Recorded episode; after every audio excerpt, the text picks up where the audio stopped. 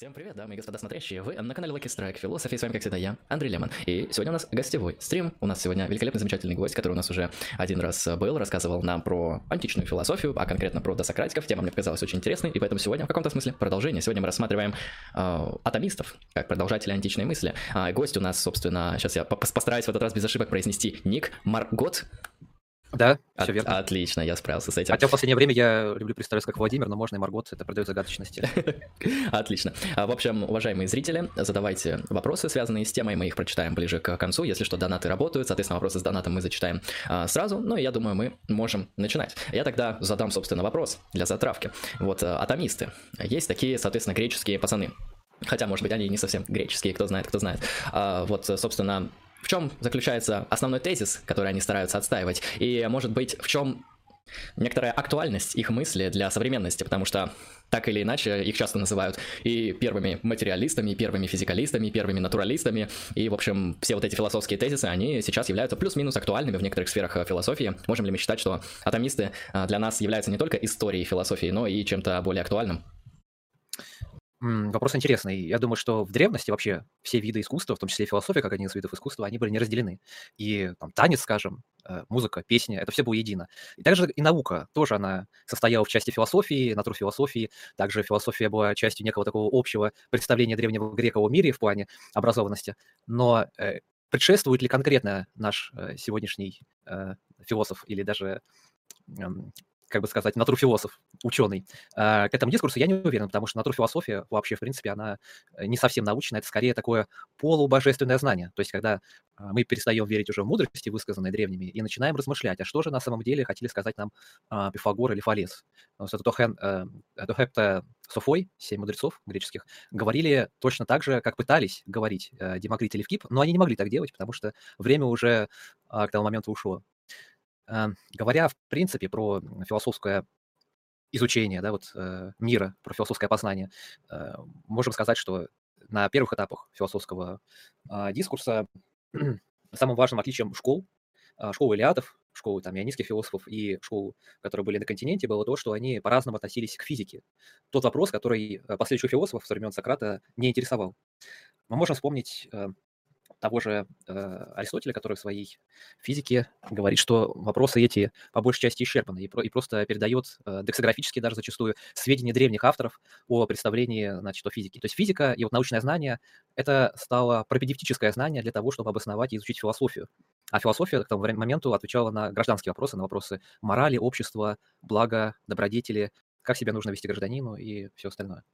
То есть мы можем говорить, что вот в какой-то момент философия, конкретно античная, она меняет свой вектор, вот объект исследования, интерес а, с вот этих натурфилософских проблем, проблемы архе, проблем первоначала на уже такой политико-социальный аспект а, мышления.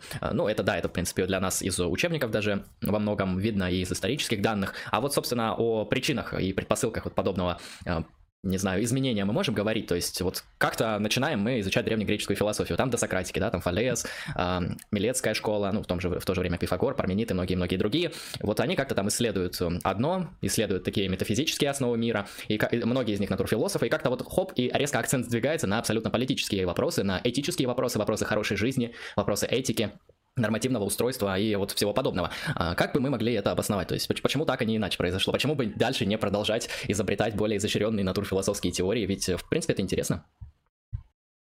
Хм. Да, видимо, сам мир изменился просто. То есть, когда греки жили под господством или под тенью великих империй, например, Персидской империи или Египетской империи, они всегда же апеллировали к древности и к востоку. Пифагор путешествовал, Платон путешествовали на восток Египет. А, тогда им было противопоставлено некое точное знание от э, людей, э, мудрецов с Востока. Ионистская школа — это же Малайзия, это западный, э, западное окончание Малайзии, да, в котором впервые все-таки появилось такое философское или предфилософское знание, и эти регионы постоянно терзали разные войны, конфликты, вот они соприкасались с культурами, и Восток привнес туда очень много вот, вот глобальных вопросов бытия.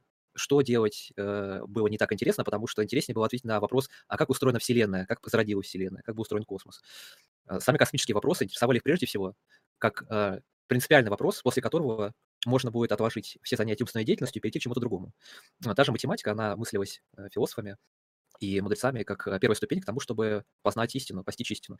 Я почему говорю про восточную философию, вообще про восточный дискурс, потому что как раз персы со своими религиозными представлениями диктовали то, что господство определенной одной истины важнее, чем стремление к какой-то истине. Вот когда да, есть вот история, там, переданная э, разными доксографами, в том числе и э, там, те же Плутархом и Скиронеи, что когда персы приезжали э, в греческие полисы, они видели посреди этого города, полиса, базар, да, они были в шоке, ну как можно, даже посреди города ставить храм какой-нибудь, знаете, вот там или какое-нибудь святилище огню, если вы зороастрийцы, а тут базар просто. Так вот, дело в том, что само агоническое соревнование, которое в Греции к VI веку достигло такого значительного развитие, когда начали работать суды, когда в демократических Афинах начали избирать по тысяче, по двум тысячам судей, вот тогда э, необходимо было не просто сказать истина, например, там, небо голубое, а нужно было сказать, ну, вы знаете, вот э, есть потоки эфира, которые поднимаются наверх за счет тяжести небесной сферы, и наверху образует некий слой, разгоняясь от э, вихревого потока атомов и образуя э, не, некую форму, которая созидает э, нам э, медный или голубой цвет вот этого небесного свода. Вот это объяснение было хорошо. А, то, то есть, есть требовалось э, обоснование, то есть уже ненормально было сказать «мир устроен так», нужно было сказать «мир устроен так, потому что» и огромную цепочку обоснования происходящего необходимо было воспроизводить. Да, да, я думаю так. Ну и в не меньшей степени это все-таки войны, которые постоянно терзали Грецию. Сами греки очень любили с греками воевать, спартанцы с афинянами, с коринфянами, с мегарцами, с сицилийцами, с метапонцами. То есть это была бесконечная война, и в процессе войны тоже вот одна истина, она все время пересматривается. Ну, известно, что Сократ кроме того, что он босиком ходил по улице, он еще участвовал в войнах. А представьте, война — это когда тебе не просто надо выстрелить из какой-нибудь винтовки с прицелом оптическим, сидя в кустиках, да, спокойно на химической грелке, тебе нужно вручную взять меч, значит, ксилон какой-нибудь там классический греческий, взять и заколоть противника, смотря ему глаза в глаза. А это тяжело. И это тоже рождало очень много проблем. Почему, например, греки не могли объединиться? Это же тоже давняя мечта, там, Афинский союз какой-нибудь, Идеовский союз вспомнить. Это невозможно именно по той причине, что есть огонь, что я не просто хороший человек, я не просто мудрец или я не просто воин, а я лучше другого. И как бы вот на этом именно зарождается наука и философия. То же самое, мне кажется, аналогично было в эпоху просвещения или там в эпоху, не хочется произносить э, эпоху Возрождения, да, когда люди тоже соревновались, так сказать, в мастерстве, и самые лучшие удостаивались наилучших почестей и наград. Ну да, война — это вещь, которая также исторически менялась очень сильно, и то, как войну понимает древний человек, ну, наверное, практически никакого отношения не имеет к современному пониманию войны, как на уровне фактов, то есть на уровне того, что там происходит на поле битвы и не на поле битвы, а так и на уровне ценностей, то есть война мыслится по-другому, на уровне справедливости и так далее. То есть э, война действительно в каком-то смысле поменялась, а, как и поменялось мышление. Хорошо, а возвращаясь к нашим уважаемым атомистам. Тогда, собственно, кто представители, кого можно назвать уже атомистом, а кто там за кем последовал, вот какие у них связи, или, может, они как-то там независимо друг от друга существовали. Ну и, собственно, перейдем потом уже к сути их э, доктрины, их теорий. Ну, из основных атомистов это Демокрит и Левкип, или Левкип и Демокрит. Про них, я думаю, именно про этих двух людей можно сказать немножко подробнее про биографию. Вот не только про учение, потому что люди интересны. А из остальных можно напомянуть из ну, той же школы Демокрита Наксарха, Э, философа Гекате, из тех же Абдер, из которых э, сам Демокрит или Вкип, э, Митродор Филосский. Довольно интересный философ, у него есть своя евгеменическая теория происхождения Троянской войны. А, потом Навсифан позднее, да, и Бион из Абдер. Они все так или иначе, ну там еще есть несколько прилегающих, но от них так мало фрагментов, что страшно просто жуть. Все эти философы примечательные своими атомистическими взглядами в духе Демокрита, потому что Демокрит, несмотря на то, что Левкип, видимо, все-таки был а, основателем этой школы, создал э, практически религиозное учение, то есть он сделал из философии цельную комплексную картину мира. Это не то, что э, какая-то отдельная вот часть этики, да, которую мы следуем, а всю остальную философию можем отбросить, в принципе, и предаться научным изысканиям в области физики. Нет, ты в первую очередь изучаешь физику, э, теорию атомов, после чего ты приходишь к следующей ступени на устройство общества, мораль, этика и отношения людей, да, и у тебя есть своя эпистемология, которую сам Демокрит разработал, что очень важно и очень редко для того времени. И в этом как бы здесь большая разница. То есть есть пропасть между Левкипом и Демокритом и так далее. Э, сравнении... А вот если, я тут уточню, если говорить вот про Демокрита, собственно, ты описал сейчас такую, на самом деле, очень систематическую философию, да, там со своей антологией, со своей теорией ценностей, даже со своей эпистемологией. А вот, собственно, а много ли мы знаем от самого Демокрита? Потому что от досократиков, э, черт пойми, что дошло, и непонятно какими руками, а вот от, от Демокрита нам дошли лично его фрагменты или что-то опосредованное и различные упоминания о нем. То есть, насколько мы достоверно знаем про учение Демокрита? Ну, я бы сказал как раз, что вот э, кто-кто, а Демокрит, он скорее был... Э, ну, то есть он младший современник Сократа. Он на самом деле не совсем Сократик. А от него дошло э, довольно много. Есть целая книга, называется Democritus and Leucippus Atomists, английские авторы, издание 2005 года, если не ошибаюсь, такая красная обложка у нее, в которой на 950 страницах приводятся отрывки из разных источников, источников по вообще э, его теории, да, то есть начиная от самых ранних, которые там есть э, по, по сохранности, опять-таки в, в эксцептах, в эксцептах, а, то есть в кратких упоминаниях, есть более просторные, где тот или иной доксограф или философ упоминает его концепцию. Вот так, чтобы а, был какой-то папирус, на котором было бы отображено точное учение Демокрита, которое нашлось бы, например, где-нибудь в Египте, а, в районе там Оазиса, у Гизы, да, вот такого у нас, к сожалению, нет. А, есть э, что-то наподобие, но это опять-таки переложение его же самого. Здесь интересно, э, что нам помогают другие, более популярные философы и философские школы, которые существовали на момент Рима, Римской империи, Римской республики, и которые переписывали, тщательно переписывали труды своих учителей, в частности Эпикура. Вот по ним у нас есть прям точные вот сведения, потому что папирусы, вот, которые остались в Помпеях и Геркуланами, они очень много нам говорят. Есть сведения о названиях работ, но это все опять-таки в приложениях. Чисто вот его атрибутированных работ нету. Мы mm-hmm. про это поговорим, я думаю, немножко еще. Да, хорошо. А ты вот сказал о том, что у первых двух атомистов довольно интересная биография. Что же у них там такого в жизни произошло, что оно представляет нам интерес и что мы можем здесь обсудить? Да, начну с Левкипа. Интересный человек. Э, я бы даже сказал, что можно его в начале нашей дискуссии обозначить как литературный персонаж. Э, нам осталось по большей части такое разрозненное наследство, в большей части это, опять-таки, его имя и его учение, и полемика с древними авторами в фрагментах, которые у нас остались. И, ну, практически две с половиной тысячи лет э, этому учению, но вот фактического подтверждения, а, а человек ли он, этот Левкип, у нас нет. Э, Левкип а, по Диогену Лаэртскому а, со слов Эпикура не существовал. А, но у нас есть подтверждение очень достойное в Геркуланском папирусе 1005, где есть э, свидетельство Филадема. Ну, я вообще поясню, что да, для зрителей Геркуланум это такой город, который засыпало значит, пеплом во время завершения Помпеев, э, во время завершения Везувиев. Помпеи, Геркуланум и Стоби были засыпаны а, за счет чего сохранилось вот огромное количество разных документов, в том числе и папирус, как неудивительно, они не сгорели, они так а, постилизировались и стали а, похожи на полено. Я, я, кстати, да, вот да. я когда слушал лекцию одного историка по поводу вот этого всего а, очень сурового катаклизма, который там засыпал пеплом город, да и вообще там цунами было, по-моему. А, то есть, с одной стороны, это ужасное событие, то есть там много людей погибло, целая цивилизация там исчезла, если мы об одном и том же говорим. А, но прикол в том, что благодаря этому мы сохранили как раз-таки очень много источников и очень много археологических свидетельств об этой культуре. Поэтому, с одной стороны, конечно, плохо, то, что там все взорвалось, но с другой стороны, это целая почва для исследования. Хорошо. Да, и вот, дамы и господа, аудитория Андрея, да, как вы думаете, вот что было больше всего в библиотеке древнего римлянина? Вот какие трактаты он читал? Наверное, Аристотеля, подумайте, да, или Платона перечитывал. Больше всего там Эпикура. Опа. Эпикур, знаете, очень интересный философ, особенно с точки зрения древности. Ну, материалист такой, да, вот как бы сказали марксисты-ленинисты. Ну, учение, конечно, безусловно, более сложное, но, тем не менее, самый крупный архив, самая крупная библиотека, найденная нами вообще, в принципе, это библиотека эпикурианства из древности. Ну, а, так вот, кстати, да, а... вот обидно то, что Сейчас. в какой-то момент много сохранилось от Эпикура, но на выходе мы имеем не так много, хотя его фрагменты дошли личные. Угу. Ну, там ерунда. Вот сейчас есть такой проект, который называется Philodemus Project. Он занимается оцифровкой этих рукописей. И в основном там письма какие-то, переписка, в общем, полная ерунда. Кто что думал по поводу Эпикура. То есть даже учение там не пересказывается. Это такая вот фанфик, знаете, вот огромное, огромное количество фанфиков, а, засыпанных пеплом Везувия. А, так вот, Филадем — это такой философ, он где-то в втором веке до нашей эры жил, умер, кстати говоря, в Геркуланами, а, был философом а, эпикурейцем сам по себе, и он хорошо знал биографию своего учителя. Так вот, в 24-м фрагменте, плохо читаемом, я посмотрел его вот перед стримом, там буквально вот по следам вот букв читается письмо Эпикура своим друзьям Метилен на остров Лесбос по поводу чтения лекции Навсифана, это последователь Демокрита IV века. И там есть, э, значит, такие строчки «Кайпери таута мену кататаменой эпалине тус эрмапидас этеу сютестас демокритион кай леукипион». Прагматеусас. Так вот, я там услышал слово на букву «П». Если что, мы не одобряем, но, надеюсь, греки такое не говорили.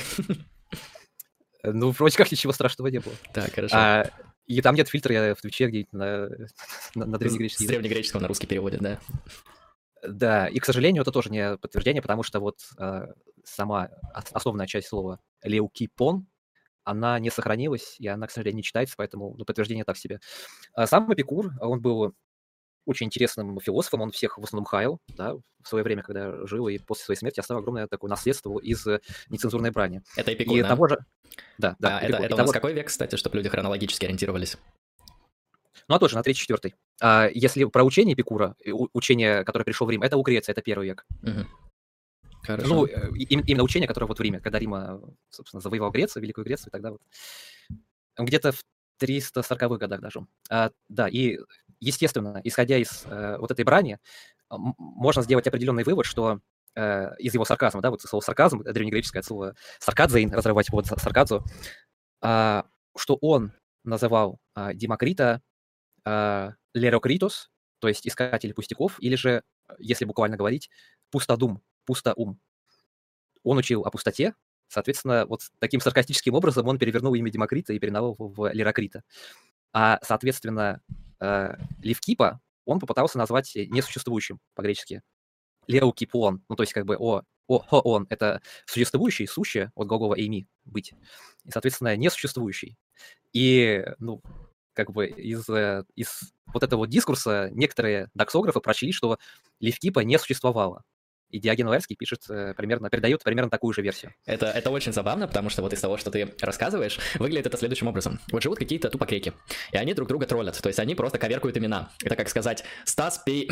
ну и вот сами продолжите. А, и потом вот эта информация об этом человеке, она записывается каким-то более поздним как бы историком, и в итоге то, что было шуткой, мы уже как э, исследователи э, не совсем понимаем, это рофл, это или это так, и то есть Левклип действительно не существовал, или это просто его имя исковеркали, и мы получили, что получили. Это, да, это забавно выглядит, выглядит. Э, то есть древние греки это не какие-то там сверхсерьезные люди, не какие-то депутаты а, народного собрания, это такие же веселые э, пацаны со стрима, которые пишут в чат интересные вопросы. Так, вопросы мы, мы если что, перейдем позднее. Хорошо, идем дальше. Да, ну, дамы и господа, не забывайте поддерживать э, Андрея Лимана и канал Лаки Страх Философии донатами. Все-таки это важно. Вы помогаете улучшать контент. А, да, и возвращаясь да, к Демокриту или Евкипу, есть ну, тем не менее, да, вот сохранившийся во многом благодаря поздним переписчикам э, Тросилам, таким неоплатоникам, неоповкорейцам, э, в корпусе корпус э, называется Демократиум, он был составлен, по-видимому, с переводами на латинский язык, э, в котором сам Тросил э, упоминал об создании теории атомов, авторство которое, которых полностью приписано Ливкипу. А, Демокриту, извиняюсь. То есть Левкип там исключен. А, сам Тросил, это 36 год, это первый век нашей эры. Он был придвор, придворным острогом императора Трояна, ой, господи, Тиберия, все уже заговариваюсь, э, и позже женился на одной такой армянской, древнеармянской э, э, как бы из древнеармянского рода принцессе Аки, и издал также рукописи Платона в тетралогиях, то есть в том виде, в котором они сейчас нам известны. То есть он по профессии сам грамматик и знал, что он делает, как он напишет, то есть у меня была некая такая критика источников, и он говорил, что создатель учения об атомах — это Демокрит, а не Левкип. Вот если знаете, еще такой э, был сериал «Я Клавдий» Роберта Грейвса по книге э, Роберта Грейвса. Там вот тоже есть Расив, который прорицал, и все его прорицания сбывались. Он даже предсказал э, распятие Иисуса Христа. ну, Иисуса Бин Бандира, или как там по талмудической традиции. А, учение Левкипа передано большей частью Аристотеля. То есть вот два автора Аристотеля и Теофраст, Теофраст издают, или, по всей видимости, как-то имеют, обладают работами Левкипа, и упоминают их в своих произведениях. Но тут же стоит вспомянуть э, трагическую судьбу произведений самого Аристотеля, потому что его работы выпали из поля зрения ученых, потому что после его смерти они хранились где-то там в пещере, недалеко от его дома, где он жил. По-моему, да, в, как, в каком-то или пещере, или в подвале, то есть несколько веков они там хранились, их там крысы немножко пожрали, в общем, они чуть подпортились, и потом как-то их вот э, кто-то откопал и начали работать с этим. Это, это какой-то просто смешнейший рофл, то есть для меня на самом деле не совсем понятно, как, как можно, вот, грубо говоря, просрать, наверное, тексты одного из самых топовых философов вашей эпохи на два века. То есть это для меня звучит немного абсурдно. Ну, может быть, для того времени два века это, знаете, как там, как 20 лет подождать, но в современности это выглядит как э, какая-то такая очень странная неполадка, и выглядит забавно. Ну, хорошо, что дошло, то, что дошло. Я бы не удивился, если бы его работу сожгли вместе с самим Аристотелем, ну, потому что он же был учителем э, Александра, Александр воевал с греками. Ну да, могли после по политическим смерти, мотивам, в принципе. Да, после его смерти начали бесконечные войны диадухов. Там кто чей родственник, кто кому в лицо плюнул и так далее. То есть, ну, там кровная вражда такая была серьезная, горская такая, знаете. И, э, ну да, после этого вот рукописи были переданы в Александрийскую библиотеку, и в итоге оказалось, что в оригинальном виде сохранилось там пару трактатов по логике, а все остальное, вот в частности, пиры, которые у него были, как у Платона, они полностью утеряны. И опять-таки это поздний автор. это диалоги, ты имеешь в виду? Ну да, да mm-hmm. как, как диалоги, вот как пир Платона. Да. А, кстати, кто там говорил, говорится, еще читал диалоги Аристотеля? Это не Цицерон случайно в своих текстах пишет э, комментарии на диалоги Аристотеля? Вот не помню, или они уже тогда не сохранились? Ну, ко времени Цицерона, по всей видимости, они были, всплывали, потому что понятие из Аристотеля он упоминает. Там Фюле, он переводишь как материя из Аристотеля именно, uh-huh. и Аристотеля как-то комментирует. С другой стороны, там была школа Аристотеля, которая тоже могла повлиять на его учение. Тут не очень понятно, потому что речь про бытование источников. Если бы мы точно знали, что содержалось в пирах э, того самого значит, трактата диалога, диалогов Аристотеля, тогда мы бы сказали, вот, что у кого заимствовано. А так мы можем только гадать, к сожалению. Да, в чате сразу пишут, вангую, что пир Аристотеля был более гетеросексуальным. Ну, не быдлогоп, ты, наверное, слишком уверен. То есть на чем твоя позиция основывается? То есть, может быть, наоборот. Хм. Вообще, вообще, если немножко можно поговорить про... Ну да, можно, наверное, никто не будет против про э, гомосексуальный дискурс. Изначально это дискурс аристократический. Э, то есть вы вступаете, ну не вы, абстрактные вы, вступаете, в ваших фантазиях вы вступаете в отношения с э, юношей, который младше вас на несколько лет желательно, и именно тот факт, что вы не можете иметь детей совместно, да, то есть не можете продолжать род, именно это ставится вам заслугу как аристократическая доблесть. То есть вы таким образом философски э, становитесь на ступеньку выше, чем обычный какой-нибудь там Василиус, какой-нибудь Васян, да, Басилевс, у которого семья, пять детей и все остальное. То есть аристократы в Афинах, прежде всего, Э, в Афинах и в Спарте, они себя отделяли от э, простого народа, Демоса, именно тем, что они говорили, вот, моя аристократическая кровь. Я собираюсь на симпозиум, это тоже, кстати, аристократическая привычка. Я обладаю теми способностями врожденными, теми, тем даром от богов, который меня отделяет от этих людей, и я, собственно, занимаюсь тем, что мне позволяет э, почувствовать еще больше превосходства. Но это, опять-таки, была такая игра, скорее, а, так как, знаете, вот в русских селениях, когда девушке вроде как и неприлично терять девственность, но при этом она так или иначе, если какие-то богатые подарки и все остальное, она может до свадьбы, так сказать, разок и нормально. То есть если это на систематической основе, и если это между немолодым юношей и пожилым мужчиной, то это уже немножко не то, это осуждалось. Ну, то есть, да, строгие определенные рамки, то есть это э, выглядит как такой очень необычный как я понимаю, социальный ритуал, а, подчеркивающий, да, вот это арите, вот эту принадлежность к аристократическому роду, к аристократической традиции. Мы это можем в современности с любой практикой сравнить, которая вот э, тоже, можно сказать, для э, социально каких-то особенных людей, для каких-нибудь богатых, да, которые там имеют много денег, и они там покупают себе очень дорогие машины необоснованно. Ну, то есть, зачем тебе машина за 30 миллионов? Ты можешь купить за 6, она тоже будет довольно хорошая, будет тоже быстро ехать, будет надежная, но нет, надо купить за 40, за 30. А, и в этом плане здесь, наверное, какая-то подобная вещь, то есть человек он обладает каким-то вот э, как ты сказал, божественным даром, да, который может использовать, а, отделяя себя от других. То есть это некоторый такой дис дискурс аналитики, дискурс разделения, дискурс вот этого а, социально-классового отделения себя от а, обычных людей, от, я не знаю, там, крестьяне, не крестьяне, в общем, народ, демос и прочие пацаны и женщины. Да, это интересно, то есть... Можно Абсолютно сказать, так. Можно сказать, что гомосексуализм здесь не какая-то такая вот практика, а скорее социальная традиция для аристократов. Я, а, кстати, одобряю и не осуждаю. Вот, так что, если что, то если мы на Твиче, то... Да, да, а, мы, То есть без пеjoративного, без пеjoративного употребления. И, а, тут, так, я мельком смотрел в чат, да, у него были дети, двое детей и жена. Жена у него была не менее образована, чем, собственно, сам Аристотель. Она занималась а, селекцией, по всей видимости, трав, и у нее была своя энциклопедия по ботанике. Тоже большой ученый, на самом деле, зря забытый. Вот. Но его дети особо так не, ничего никак не преуспели, вроде как были забыты в истории, потому что фигура Аристотеля все-таки она была выше. Uh, ну и как он воспитывал, собственно говоря, Александра, поэтому видно, по этому как бы, обстоятельству видно, насколько он был все-таки приверженец старых аристократических традиций. Uh, македоняне, по большей части, люди не философы и люди не аристократы. Это воины, дикие горские воины, которые пасли скот, Напоминает и... некоторые регионы России, я там рядом живу как раз. А, вот там рядом. У меня тоже есть знакомый, который рядом там. И, естественно, э, вот его связь ненормальная, скорее всего, или осуждаемая в стане македонцев связь с Гефестионом была продиктована вот этим вот образованием, атическим, классическим атическим. Ну, то есть это было не то, что учение развращающее как про Сократа говорили, это было учение, которое обосновывало твое аристократическое положение в мире, обосновывало твои привычки как аристократа. Ну, как э, Феонид Мигарский говорил, э, бей, топчи пустодумный народ беспощадно, бей его острым бацом, тяжким ермом придави. Вот такое было отношение к народу. Не это, это твиттер Навального, наверное. Ой, в смысле, а, твиттер либералов современных. А, хорошо. Э, ну, в принципе, это да. То есть всегда понимаете, что если вы говорите о Греции, вы говорите о очень аристократической культуре. Это, конечно, не Индия, где вот эти присутствуют кастовые разделения, то есть в Древней Греции такого нет, но ты все равно рождаешься либо аристократом, либо нет, и это тебя определяет, можно сказать, метафизически определяешься в ту или иную социальную систему по рождению. Да. Вот, поэтому для древних а... обществ это такая свойственная вещь довольно. Ну и семейственность, безусловно. То есть э, вот Гиппократ — это не просто Гиппократ, это семья Гиппократа. Непонятно, что... Асклепиады. Непонятно, что написал сам Гиппократ, а что его ученики и семья. Это семейная традиция. Левкип родился, видимо, в Абдере, возможно, в Илее. На это указывает Диоген Уэрский в 9 книге 30 главе. Uh, говоря, что Милет также В каком году примерно местом. или веке? М? В каком году или веке? Пятый век, uh, тут непонятно совершенно. До нашей эры, хорошо. До нашей эры, да. Так. А, соответственно, один из последних языческих философов Симпликий Киликийский, это пятый век, э, что век уже нашей эры. После закрытия Платоновской академии Юстинианом он перебрался там в Персию во время царя Хасрова I. А после вернулся опять обратно в Харан. А, ну, так вот, э, ну, вообще он заложил традиции восточной философии, возможно, восточного аристотелизма на Востоке. Так вот, он писал, что Левкип происходил из Илей или Милета. из косвенного сообщения Диогена Лаэрского в 10, в 10 книге 7 части, в 7 главе, следует, что Левкип основал где-то между 440 годом и 430 школу в Абдере. И что с этой школой как-то связан Демокрит. Но его писание очень пространно и не совсем корректно, потому что он сам говорил больше про знаменитости. Он не, не говорил, вот такой-то известный э, э, значит, философ создал школу. Он сказал, э, народ почтил э, Левкипа тем, что разрешил устроить у себя школу. То есть он про философию вообще очень мало понимал, если честно, мне кажется. Он просто переписывал, компилировал какие-то источники, а сам э, творчески не перерабатывал их.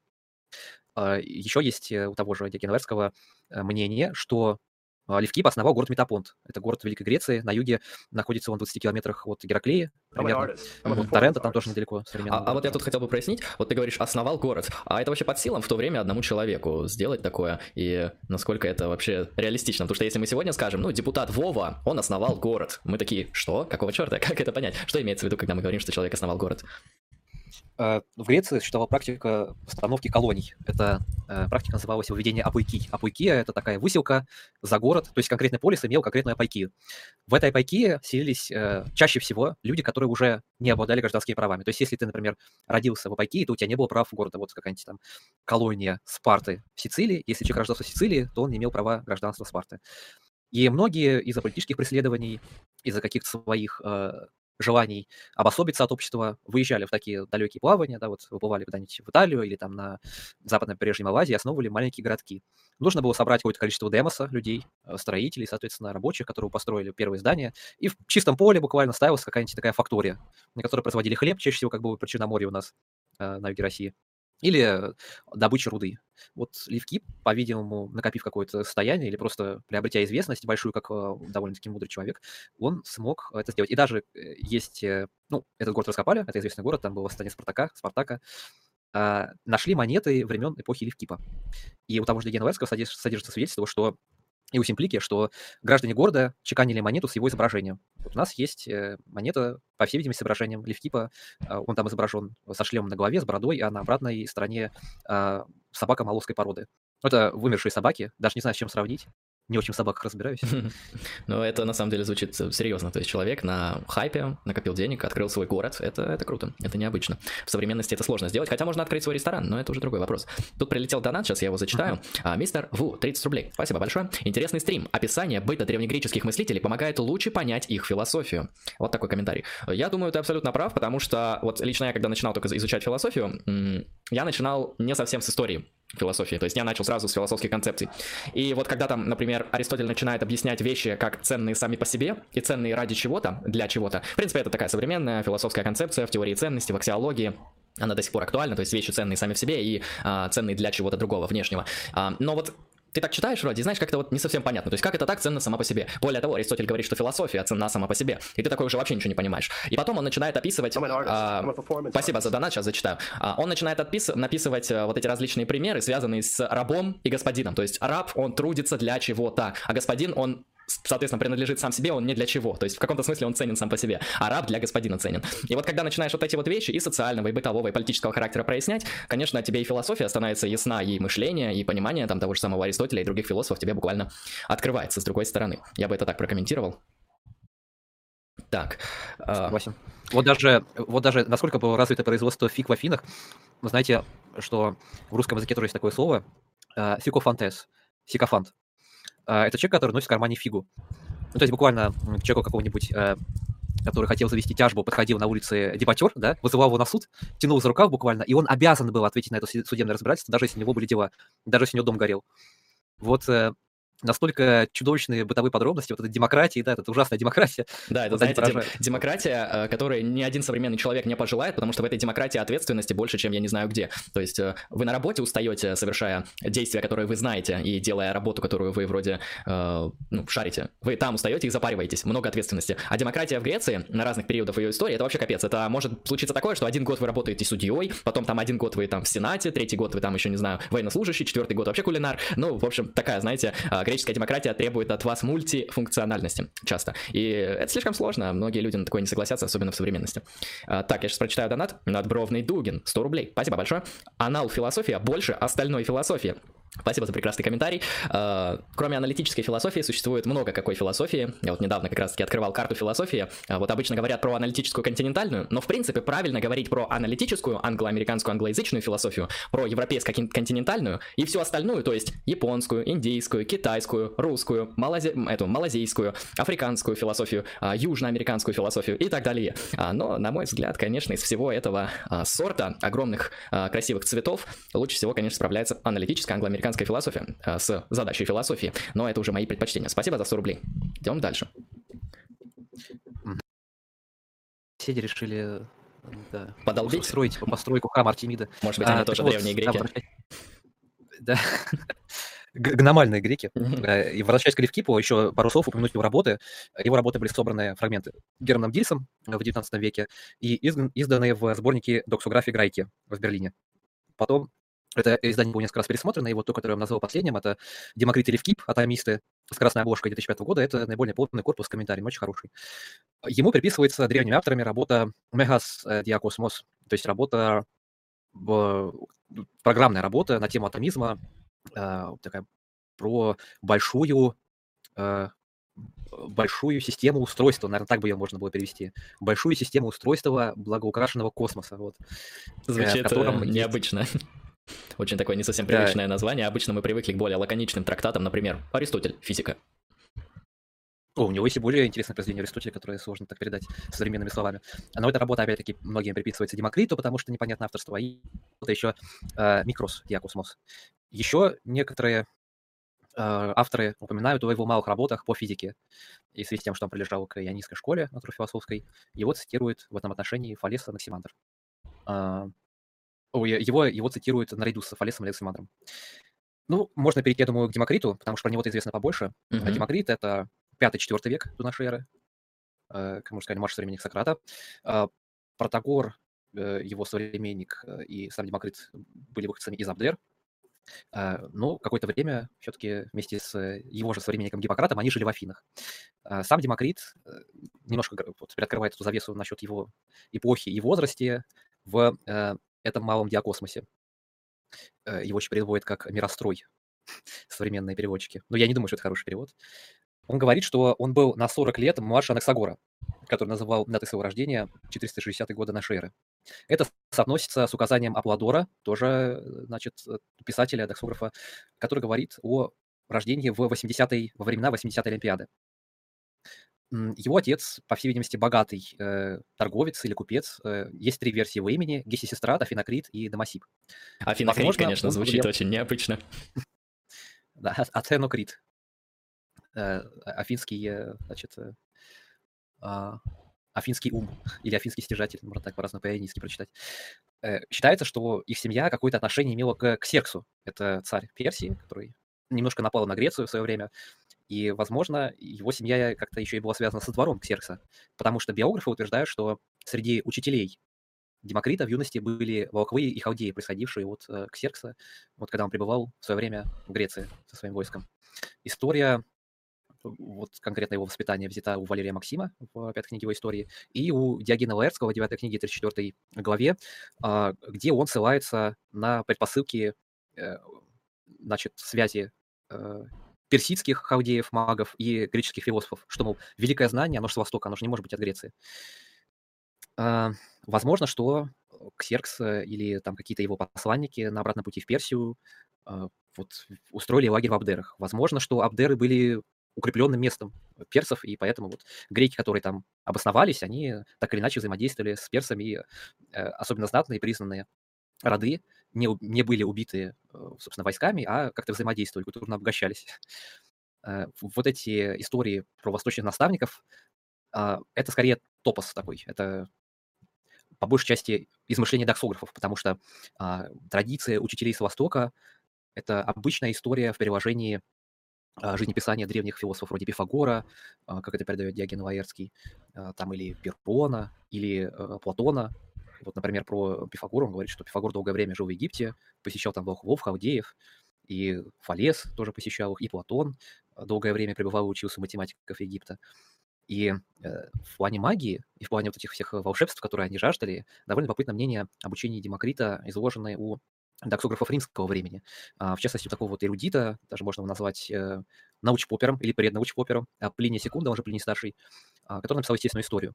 Не все книги, кстати, переведены, есть просто отдельные издательства, которые, там, Владимир, например, переводили его книги по искусству э, с 35-й э, по, по 40-ю, по-моему, если не ошибаюсь, или по 38-й. Вот, довольно интересное чтиво, можете почитать.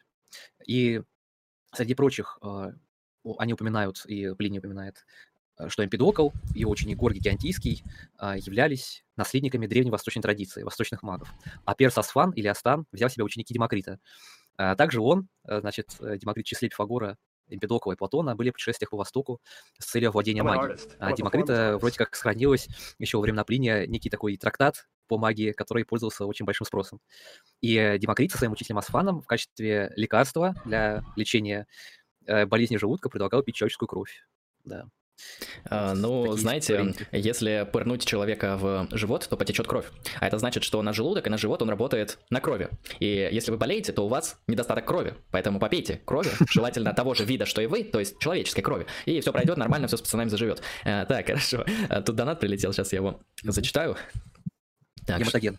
Гематоген, кстати, вкусная тема. В детстве любил и не только в детстве. А, время от времени ем. Надбровный Дугин, 100 рублей. Спасибо большое. Я далек от философии, насколько это возможно. Но у меня уже сложилось предпочтение. Все, кроме аналитической философии, по, в скобках пока читал только Фрейги и не дочитал Айра, я считаю говном. Пытался читать Канта и Хайдегера. Да-да, не дочитал две херни и делаю мнение о всей философии. А, спасибо большое, Надбровный Дугин. Ну, кстати, аналитическая философия Фрейги это не совсем аналитическая философия, то есть это скорее предтечи или про отец или тот, кто очень сильно повлиял на аналитическую философию, потому что в отце аналитической философии обычно записывают Рассел, Пингенштейн, а, Джон Мур или Джордж Мур, как его там, Джордж, по-моему. Вот это отцы. И ты их можешь почитать, они, кстати, довольно хорошие. Правда, некоторые их а, пассажи во многом устарели, но когда ты начнешь читать Квайна, когда ты начнешь читать Крипки, ты поймешь, что аналитическая философия, она не такая уж ясная, понятная и простая, как кажется. Я уже не говорю про Льюиса и подобных авторов. Хотя вот, например, Рорти, это такой, знаете, постмодернист от аналитической философии, он довольно интересный. Он необычный, мне не совсем он нравится, мне у него только его прагматизм интересен, в остальном так, а, но как философ он довольно приятный. А вот Кант и Хайдегер, я не считаю, что это, так сказать, континентальные философы, ну, Хайдегер, да, Хайдегер считаю. А Кант пишет довольно аналитически ясно. То есть, конечно, он пишет не лаконично, он нагромождает, он очень много комментирует, он очень много вводит терминов и слов, но, в принципе, он аналитический философ в том смысле, что он вводит тезис, вводит обоснования, вводит аргументы, и он использует слова в строгом значении.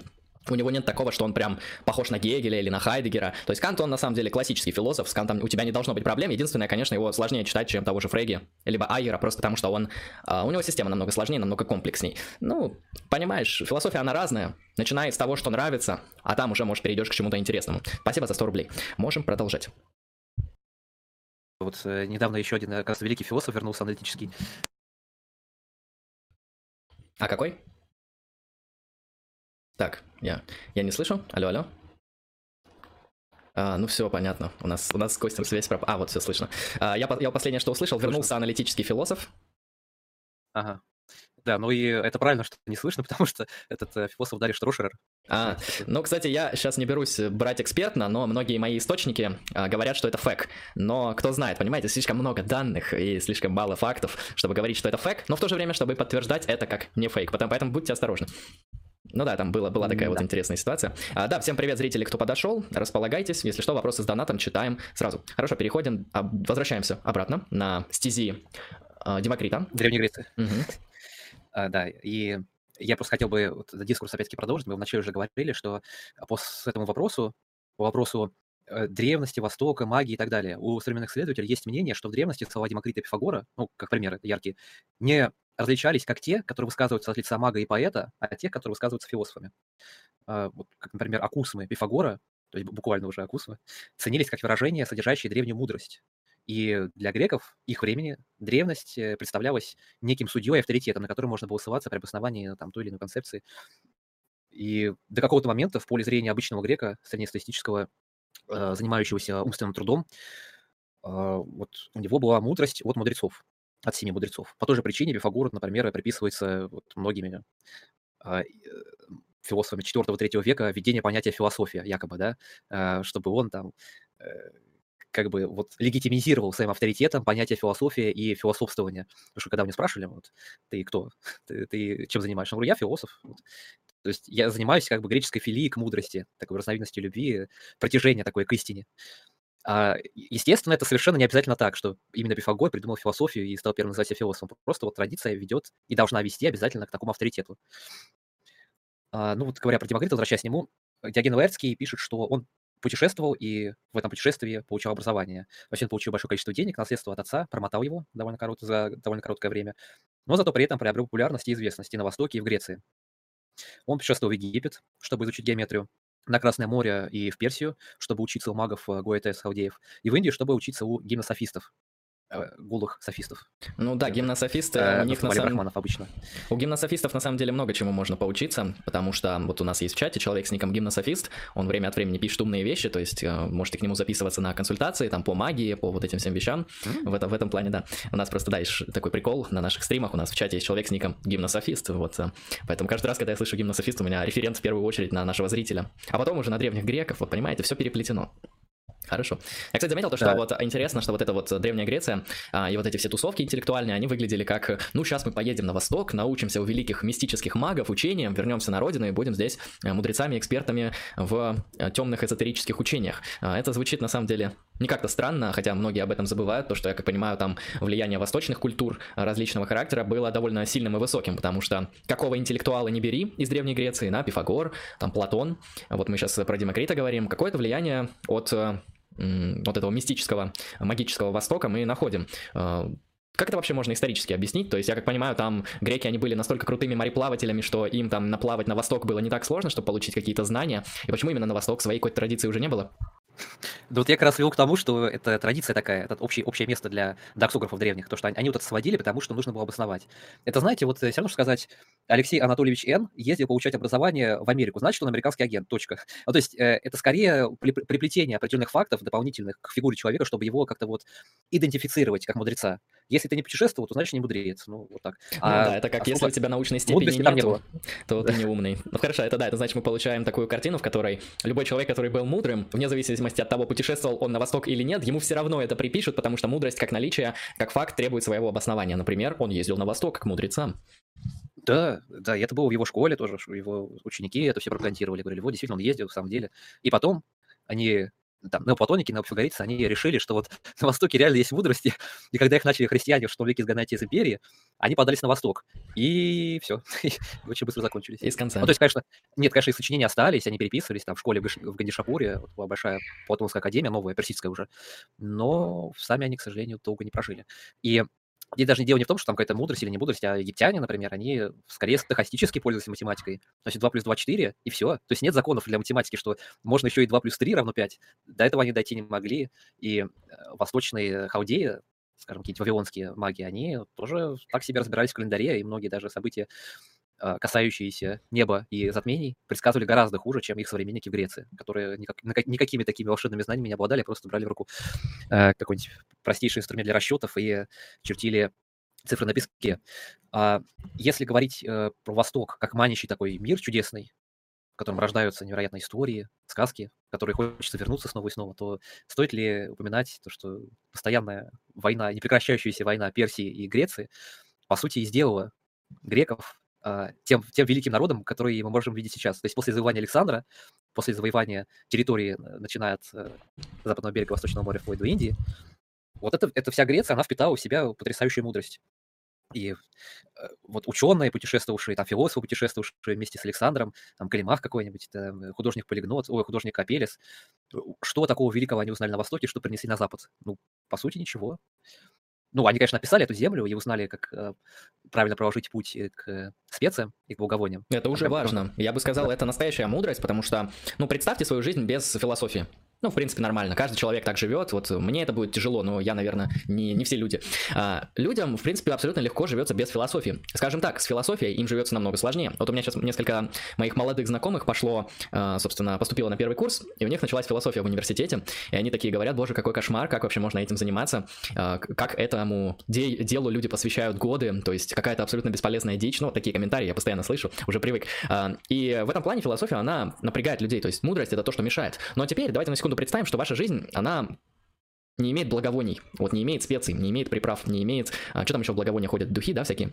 Вот этого всего нету. Это, да, а, Вот а, это уже будет тяжело, не так ли? То есть без философии, без фундаментальных вопросов, без нормативной этики, без философии там политики, антологии, вы проживете спокойно. А вот представьте, что нету специй для курицы. А как жить? Поэтому я считаю, что эти люди, которые организовали торговый маршрут для благовоний, они поступили мудрее, чем многие. Вот, и в этом плане нельзя недооценивать эти заслуги. Э, хорошо, идем дальше.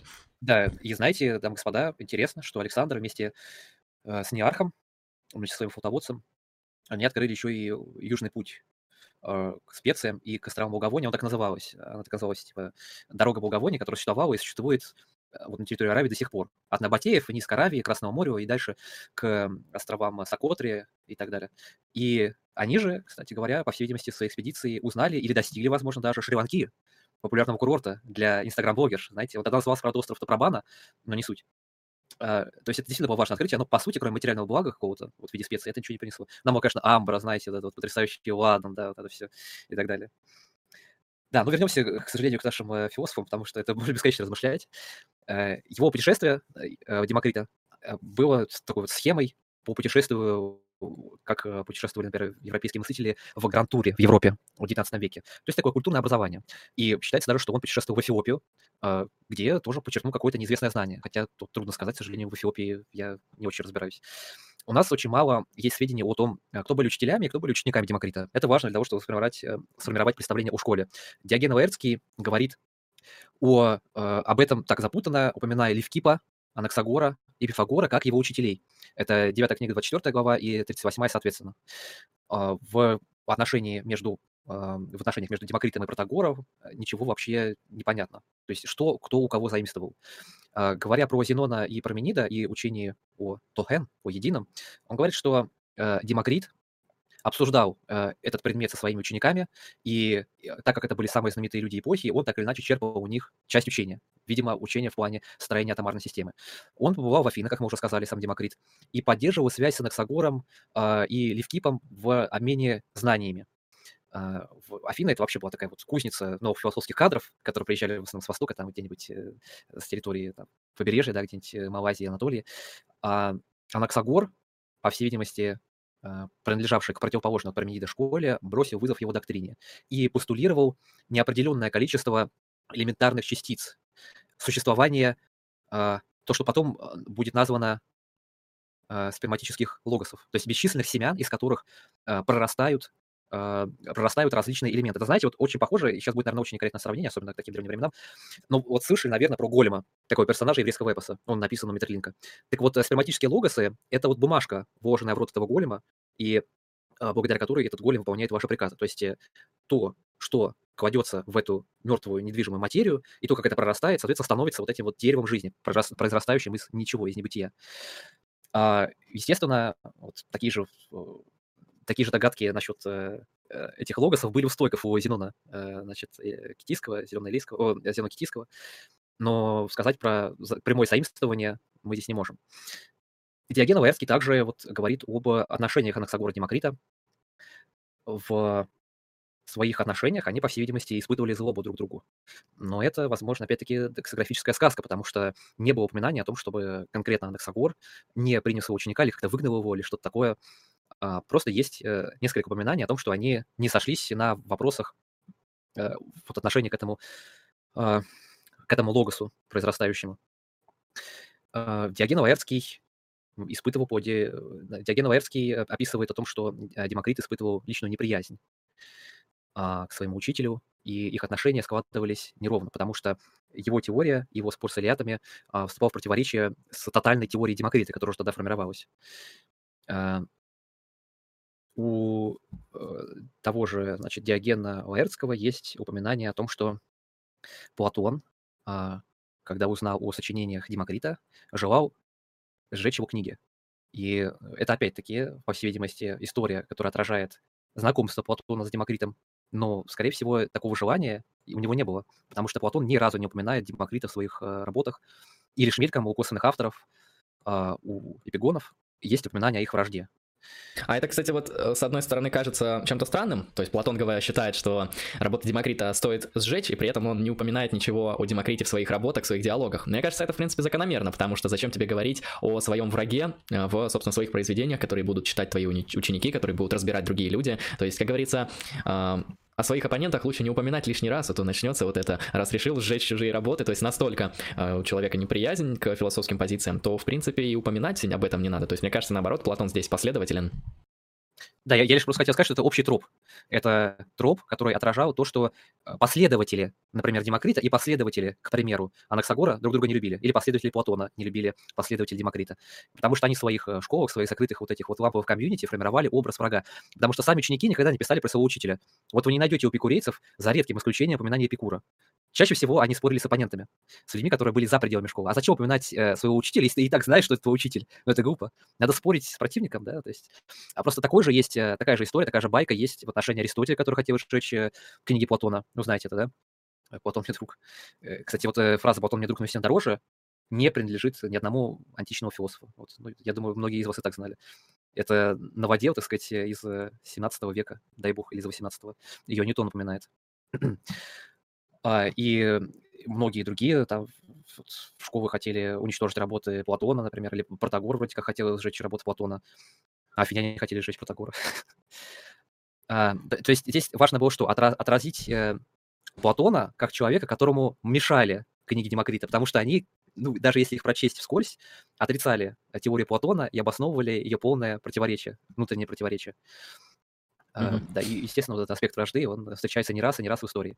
Ну да, Платон это, в принципе, да, вся история философии, она часто выглядит как борьба некоторых школ, некоторых э, мыслителей между собой. Ну, не всегда она перерастает вот в такой серьезный боевой конфликт, но на уровне такой интеллектуальной борьбы, да, на уровне неприязни к своему интеллектуальному оппоненту, на уровне уничтожения его аргументами, хотя не всегда. То есть, да, философия — это как война, только без мечей, а с аргументами. Хотя, когда как. Э, я тут вот хотел, собственно, спросить, мы упомянули про демокритовское учение об атомах, о демокритовской антологии, и здесь бы тогда стоило это, на мой взгляд, поглубже раскрыть. То есть вот есть Демокрит. Он считает, что мир, а, который мы наблюдаем, он на фундаментальном уровне состоит из мельчайших, а, неделимых, да, греческое слово атом вроде как переводится неделимое, неделимых фундаментальных частиц. Ну и, соответственно, все, что мы видим, это комбинации этих частиц. А что еще добавляет Демокрит в свою антологию? Может, есть какие-то силы, которые движут эти атомы? И вопрос еще такой, а какие свойства и характеристики мы можем приписать этим атомам, потому что, ну хорошо, фундаментальная частица, а какая там? Физическая, духовная, ментальная, а, магическая, а, квадратная, зеленая и так далее. То есть есть ли у атомов характеристики хотя бы какие-то, и как они взаимодействуют там с другими атомами, что, что происходит на, вот, на уровне антологии? Э, я просто вот последний момент, я, я знаю, я всех задушу, извините, пожалуйста. Э, я просто хотел еще дополнить, что у Демокрита более 50 работ было, вот первый из которых я сказал, да, и большинство его работ, они не про атомы, большинство его работ это про э, физику какую-нибудь, э, там, ботанику какую-нибудь, да, что-то относящееся к добродетели, к этике, к чувствам и все остальное, и к теории познания. Вот у него есть там даже про живопись, про медицину и все остальное, в разных форматах сохранилось. Э, вот отвечая на ваш вопрос, у нас есть наиболее авторитетный источник в перевожении идей Демокрита, это Аристотель. Это его вот, физика и переложение значит, в, о разрушении, а, о созидании, о рождении и разрушении веществ. А, атомисты и прежде всего э, Демокрит, про Левкипа непонятно, они мыслили себе этот атом не, не совсем а, как современный атом и не совсем как э, стихийные элементы импедоку, там земля, воздух и вода.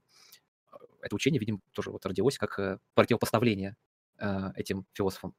Демокрит, согласно Стабее, первой книге 16 главе, говорит, что в природе э, ничего не окрашено, поскольку сами элементы, э, тут именно элементы, не атомы, они не имеют характера, бесхарактерно. Термин апоя. Ну, то есть у них а, нет свойств. Как твердые, так и пустые. Да, то есть у них нет свойств в плане их валентности, грубо говоря. То есть они не принадлежат ни к той части, ни к другой.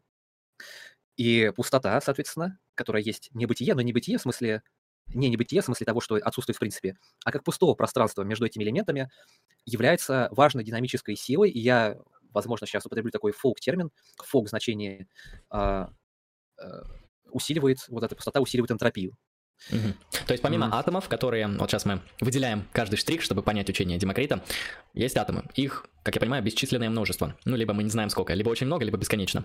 А, эти атомы не имеют характеристик, а, кроме того, что они являются фундаментальными какими-то частицами. То есть они как раз-таки бесцветные, то есть ни, красные, ни зеленые, ни твердые, ни мягкие, ни мокрые, ни, ни ментальные, ни разумные, у них нет характеристик. А, и есть некоторая пустота. Пустоту бы я здесь, как я понимаю, можно понять чуть ли не в нашем современном смысле, в смысле пространства, в котором могут располагаться вещи Наверное, так. Или все же под пустотой здесь что-то более глубокое понимается? Нет, именно так. Потому что пустота более глубокая, как шунья какая-нибудь э, восточная, mm-hmm. восточных атомистов, э, он ее отрицал. Последовательно. Ну, то есть просто вот такое физическое пространство, в котором могут располагаться атомы. Хорошо, тут, да. Опять-таки, я, я про атомы не говорю, подождите. Тут, тут пока просто про частицы. Тут важный момент, что у него А. есть очень сложная дихотомия, что ли, да, между различными свойствами, между двумя свойствами. Первое свойство форма, второе свойство размер. Он говорит, что есть атомы, то есть буквально атом, вот знаете, вот есть эм, ну, много слов греческих в хирургии, например, вазоктомия, да, знаете такое слово? Вот Мгм. э, там тоже корень, что и в слове атом. То есть это то, что не разрезано и невозможно разрезать. И вот эти частицы, атомы размером с планеты точно так же со- сосуществуют в мире, э, как и самые мельчайшие, которые невозможно увидеть э, орлиным взглядом каким-нибудь. Ну, то, что, на что были способны древние греки, по крайней мере. Так, вот тут подробнее. То есть атом это какая-то неразрезаемая штука, то есть ее нельзя разложить на какие-то еще более простые элементы. И вот э, насчет планет я что-то не, не совсем понял. То есть какие-то большие небесные объекты, они являются атомами или они состоят из атомов? Он предполагал, что есть огромные небесные объекты, которые являются атомами. Они не, не состоят, они один ог- огромный атом, гигантский А, атом. то есть атомы разных размеров могут быть, в том числе, И например... разной формы. И, и разной формы. Ага, вот. Вот так, так уже понятнее. То есть... э, Он исходил из э, фи- философской мотивации математического обоснования Фалеса в отношении конусов. Он считал, что вот это все многообразие атомов выстраивается в виде конуса, поднимается наверх за счет завихрений, и наиболее крупные объекты, они где-то там в космосе. Они будут размером с наш мир. Это будет атом все равно. Один единичный, неделимый. Хорошо, то есть атомы это не обязательно самые мелкие частички, но и какие-то и большие тоже могут быть атомами. Так, хорошо. Да. И еще один, еще один важный здесь э, аргумент, это, наверное, у Аристотеля, который приводит в пример э, Зенона, спорящего против э, множественности. То есть это аргумент Зенона, э, что если теоретически можно делить материал до бесконечности, Мгм. то разделение должно уничтожить вещь, должно свести его, эту вещь к нулю. А, собственно, изначально критика Демокрита. Но так как атомы теоретически неделимы, в них нет пустоты. И только лишь пустота может свести эту вещь к нулю. Вот, э, собственно, вот это пространство, да, заполняет исключительно промежутки между атомами, вот единицами атомов. Один атом, второй атом, между ними пространство. А, вот так как расщепление у них невозможно, у атомов есть, в кавычках беру, условно говоря, иммунитет к изменениям. Поэтому Демокрит постулирует еще один важный аспект этих атомов. Они э, не только не меняют форму, они могут сжиматься, расширяться. Не могут. Они, да, не могут. Они Мгм. вечны, да, и пребывают в своем внутреннем таком континуальном продолжительном единстве. Внутри себя, естественно, не, не вовне. Мгм. Но э, те, кто спорили с теорией Демокрита, говорили, что а, для того, чтобы происходили некие изменения в мире, чтобы происходило это, опять-таки, фок термин энтропия, нужны перемещения материи, перемещение материи а, внутри атома, который невозможно получить без промежутков. То есть, э, таким образом, замещая вот то самое движимое вещество, движимую сущность этих атомов. А, Как они Получается, атомы сами по себе не движутся, их что-то движет извне. Да. И, видимо, это то, что возможно назвать э, симпатическим притяжением. Так, Также, а, видимо, а оно у нас откуда берется? Это некоторое свойство самих атомов или это какая-то... Откуда эта сила появилась, вот это вот притяжение, растяжение? Э, Сенека, э, Сенека в своем сочинении о физике приводит такой интересный момент у Демокрита, где Демокрит сравнивает возникновение движения как движение по улице. Вот вы идете по узкой улице, когда никого нет, вы не испытываете сопротивления, да? но когда высыпает толпа на улицу, тогда ваше движение совместное похоже на поток. И просто за счет того, что множество, бесконечное количество атомов, совершенно бесконечное, э, организуется вот в такой поток, именно за счет этого существует это движение. Они отталкиваются друг от друга и создают динамику. А, Это изначальный принцип, они наличествуют в мире. мгм. Но за счет того, что они наличествуют в мире, э, появляется это самое движение. Я вот, да, примерно понял. Вот есть атомы, есть пространство, а, они движутся, комбинируются, а, и они движутся за счет того, что, собственно, они комбинируются. Ну, имеется в виду, друг друга, можно сказать, толкают и вот находятся вот в этом мельтешении. То есть, если, грубо говоря, мы спросим, почему этот атом двинулся, потому что его толкнул другой атом, а этот атом двинулся, потому что его толкнул другой атом. И вот, собственно, мы упираемся в вопрос, а что тогда первопричина движения? Откуда она? А, Или этот вопрос Демокрит не ставит, не обосновывает? То есть, а, грубо говоря, откуда вот э, оно пошло, движение то? Э, Я я и говорю, как оно возникает. То есть оно возникает от того, что изначально в мире очень много... э, То есть есть два закона, условно говоря, мы сейчас можем их принять. Мгм. Первый закон, что есть огромное количество атомов, бесконечное количество разных размеров и форм. Нам более близкие формы шара, говорю Демокрит, потому что мы вот... э, Нам свойственно принимать вещи за шар. Есть пирамидальные, есть конусообразные и так далее. Мгм. А второй факт это то, что они сталкиваются и отталкиваясь создают движение. Вот эти два фактора вместе и создают то самое самовозникающее, э, самозарождающееся движение, двигатель. Ну, получается, по Демокриту движение, оно эмерджентно возникает на основании просто свойств системы. Что я имею в виду? Я имею в виду, я просто в голове Да, вот я понял. пытаюсь такую модель себе представить. Вот э, пока ты объяснял вот атомы и их мельтешение, ну точнее их заданность, я себе в голове представил, что я сейчас в Paint открыл, э, собственно, пустой лист, напечатал там огромное количество точек, между этими точками есть пространство, то есть пустота. То есть по факту мы вот имеем такую картину онтологическую. Есть атомы в виде точек, большие, маленькие, да, там квадратные, конусообразные и прочее. И есть пустота, вот это пустое белое пространство между ними. А, Соответственно, движение возможно, если один атом толкнет другой. Тогда они все по итогу задвигаются. Но мне кажется, вот здесь, э, собственно, вообще-то нужен акт первого движения, а, просто потому что вот я не вижу, что запускает эту систему в движение. То есть либо должен быть какой-то атом, хотя бы один, который обладает свойством двигаться, или, или движение вот просто откуда первое движение, я так и не совсем понимаю. То есть я понимаю, когда оно появляется, что происходит, это все там в мельтешение, в миры превращается и так далее. А вот, э, собственно, если мы так по очереди темпорально, логически будем выстраивать, то мы увидим, что это все надо еще толкнуть, и только потом все выстроится. Я бы даже сказал, пользуясь термином современной физики, это не совсем эмергентность, это более синергия. То есть, когда один эффект атома усиливается другим. Ну, на это есть э, уточняющий фрагмент у Аристотеля, Анебе, третья книга, четвертая часть. Левкип и Демокрит, я сейчас цитирую, говорят, что ни одно не происходит от многих. Ни одно, то есть ни один вот этот элемент не происходит от многих. Не из многих одно, но все вещи порождаются запутыванием. А Здесь термин такой, э, тоже очень важный, э, симплюке. Запутывание или вовлечение, рассеивание. А, Симпликейн э, – это скручивать, а, плести, запутывать. И это также этот термин используется для обозначения борцов, когда они в спарринге наедине. Э, То есть э, это такая сцепка, соединение, при котором э, значит, есть вот элемент такого рассеяния, да, когда они в мире, а потом между ними порождаются вот эти связи спутывания разных частей, каких-то больших, каких-то маленьких. Возможно, это все связано с разными размерами. То есть конусы, например, они стремятся к конусам, да, или наоборот, они стремятся к шарам. Мгм.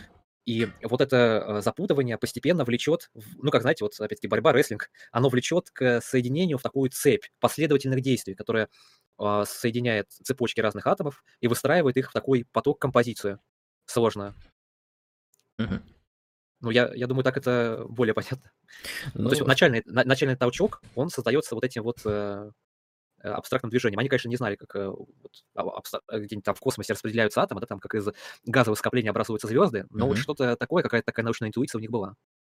Хорошо. А, Да, тут в чате, собственно, предлагают решение этой проблемы. А, Почему нельзя сказать, что движение было всегда? Ну, в принципе, как вариант. Но я как понял, да, из логики а, Демокрита следует, что движение это, как бы это вам прояснить-то лучше, А движение это не свойство атомов, а это то, что возникает из отношений атомов друг к другу. А, Вот знаете, как а, вот там Фуко описывает часто различные структуры действия власти, а, которые не имеют субъекта. То есть мы выстраиваем отношения между элементами таким образом, что там нет какого-то четкого закрепленного субъекта, отправляющего власть и насилие, а вот сама структура пространства и структура дискурса выстроена таким образом, что власть между ними через отношения этих элементов распределяется. То есть власть такой структурный уровень носит. Вот мне кажется, атомы Демокрита, они примерно по тому, по тому же принципу работают. То есть нету какого-то там или первого движения, или первопричины, или главного атома, который там все другие толкает. А просто вот есть один атом, и он ну, не будет двигаться. А если вы выстроите вокруг него 51 атом, они вот вступят в отношения, там один относительно другого, и начнется движение. А там уже, как говорится, начнется вот этот рестлинг, спарринг, сыр-бор и прочее. И мы имеем тот мир, который имеем. А, Но фундаментальное, как бы он вот постулировал фундаментальное свойство Вселенной, это вот а, изменение, непрерывное изменение, которое происходит между этими атомами. мгм. Оно было всегда, по всей видимости, по его концепции, и оно продолжается до сих пор и будет продолжаться вечно. Ну, до типовой смерти Вселенной, конечно, хотя вот не мог рассчитать. То есть Мгм. сама пустота — это не то, что а, а, не то, что просто бессмысленно заполняет это пространство. Именно эта пустота и позволяет сделать из э, физического небытия наличие объекта. Ну да, за потому счет, что э, позволяет пустотных- комбинацию делать какую-либо. Да-да-да, и вот это пр- непрерывное изменение, за которым можно э, закрепить э, там предикат бесконечности, является основной свойствой, а- основным свойством всякого а, динамического изменения и в конечном счете рождения и смерти всех объектов во Вселенной. Мгм.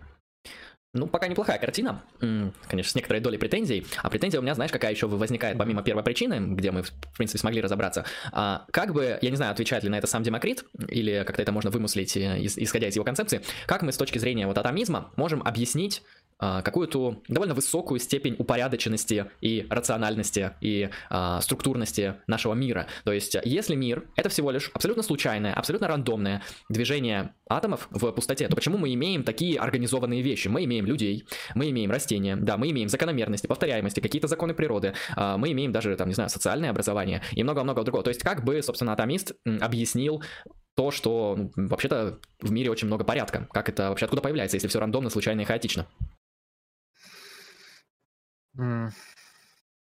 Да, это интересный вопрос, конечно. А, этот хаос, он представляет из себя возможность, возможность движения. Это организованное движение не сводится только к потоку там, в одну или в другую сторону. А, там есть определенные причинно-следственные связи. Как вот я уже упомянул, пример с физикой и возникновения каких-то звезд, да, то есть скопление газа, которое формирует за счет вот своих причинно-следственных связей, соединяясь, формирует огромную звезду. Он говорил, что это движение организовывается за счет э, определенного столкновения, и ответ нужно искать в самом характере столкновения. То есть если мы берем за основу э, атом и соединение это, этого атома в какое-то единое, там, не знаю, например, человека в единое разумное целое, то мы должны установить законы э, этого соединения, которые, безусловно, лежат в плоскости э, разрешения проблем движения. Вот это упорядоченное движение, только оно может сформировать вот что-то из ничто. Наверное, так. Ну, то есть мы можем обосновать вот именно определенную упорядоченность мира в силу того, что в мире, как я понял, а, ну вот есть хаос, да, из него, из его взаимодействия что-то рождается, и исходя из природы вот этого взаимодействия возникает какой-то порядок. То есть это не совсем случайный процесс, то есть там какие-то закономерности все же присутствуют. Закономерности, да, но у него безумно сложная терминология. Вот э, Симплики приводит в физике 28 главе приводит следующее мнение по поводу э, строения этого движения. Левкип предположил, что существует бесконечное количество атомов, которые всегда находятся в движении и имеют бесконечное количество форм на том основании, что ничто не таково более, чем таково. Ну, это шиза сейчас, я понимаю.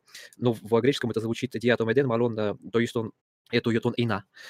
То есть, э, используя э, вот это слово, эту формулировку «умалон», более чем таково и не более чем таково, э, он пользуется общим принципом, который применяется к форме что говорит о том, что вот сама форма — это не то, что там x или y, а это скорее y, чем x, если вы понимаете, о чем я. То есть сама форма и характер движения этой формы в бесконечном пространстве а, только за счет вот этой своей характеристики таковости придает формирование из этой формы чего-то большего. Вот. То есть это какая-то закономерность с формой, наложенной на движение. Но в первую очередь, конечно, это движение. А, ну, я это прокомментирую сообщением из чата. А, языковые игры древних греков. да, примерно так. Хорошо. А, здесь, я думаю, тоже разобрались. Там интересный вопрос был. Да, там Омега Квазар пишет. Кого? Того. Древнегреческая философия. Тут еще момент один важный, что эти атомы, атомный синтез такой, знаете, э, э, был возможен для поздних атомистов. То есть они как-то перерабатывали его теорию, пытались как-то додумать. Считая, что вот этот контакт, э, первоначальный, изначальный контакт одного атома с другим, Э, с другим мог повлиять слияние. И за счет этого пустота здесь играла формирующую роль, потому что пустота не имеет такого свойства, как там, не знаю, липкость, влажность или еще чего-то. И атомы могли спокойно сливаться в конструкцию. Mm-hmm. То есть таким образом переставая быть неделимыми в момент э, синтеза. Вот.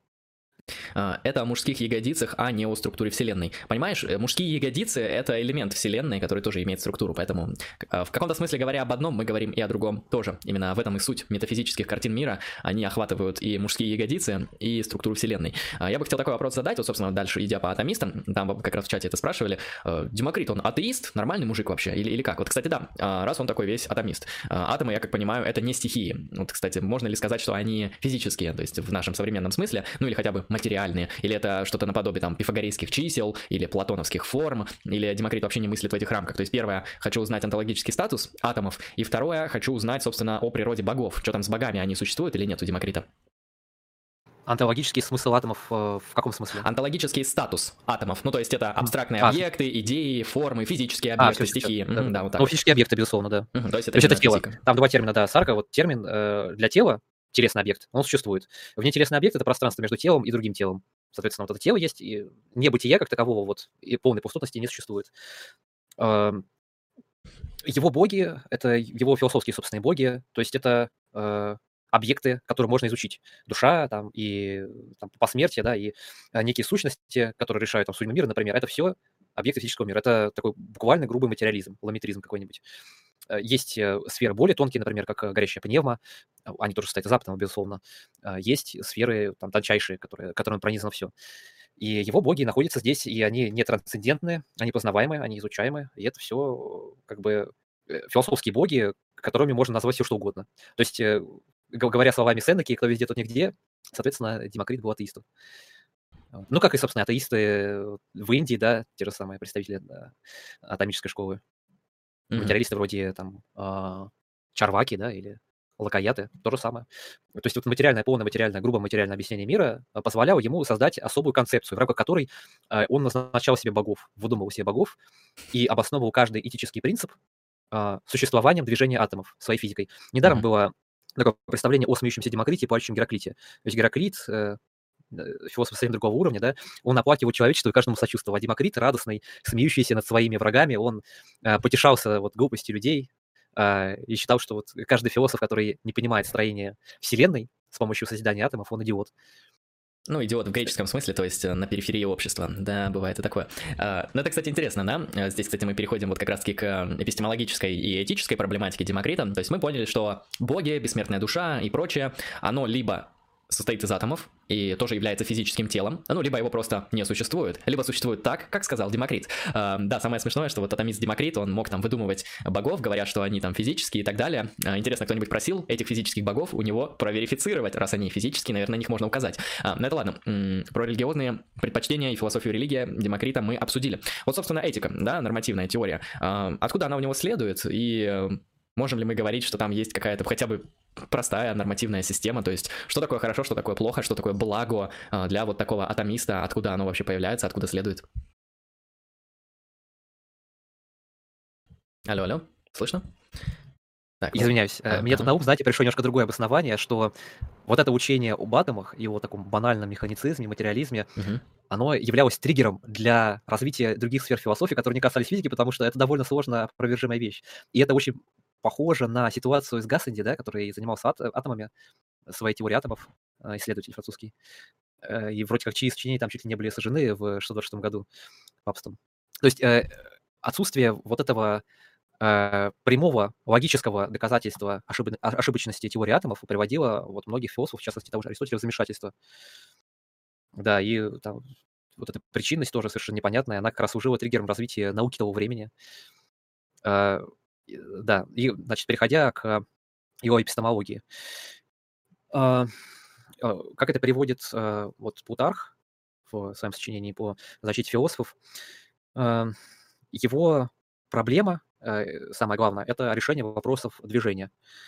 У Демокрита вроде как было две позиции на этот счет, что с одной стороны есть э, аспект а, э, предельно познаваемый, то есть то, что можно достичь до самого предела своим, постичь э, до самого предела своим умом, а есть э, некий аспект, касающийся принципиальной непознаваемости, который э, он в своих работах и в своем учении не разбирал. Э, э, некоторые качества, которые э, позволяют э, философу постичь реальность, он складывал в э, материальная, ну, как бы материальная обоснованность того, что человек вообще, в принципе, способен на мышление. Если у философа или у банального простого человека, ученика философа, например, есть тенденция и возможность к мышлению, значит, у него есть возможность познать его теорию. То есть его теория, она принципиально познаваема. Но что касается аспекты чувств, то есть работы эмпирики, а, здесь он, э, вот как справедливо приводит Дегенверский, сомневался в том, что а, наша характеристика вот этого феномена является истиной э, непонятно, было ли у него четкое развлечение между вот нашим прототипом кан- кантовского кантианского ноумена и феномена, но, по всей видимости, э, для него был какой-то предмет, как э, предмет сам по себе, как вещь себе.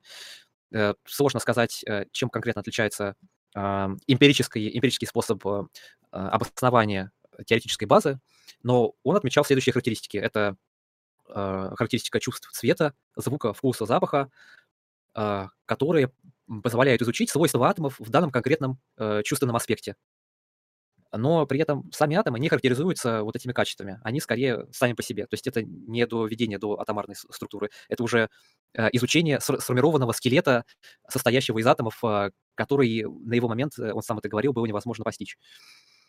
А, у него была теория обоснования по соответствиям. То есть сладкий, например, вкус, он отличается и называется таким, потому что он не горький. То есть релятивизм такой, да, ну, по отношению к... Условно горячий, условно холодный и так далее, условно цветной. А, ну, в итоге все это сводится к атомам и пустоте, для чего, соответственно, органам чувств очень далеко до постижения.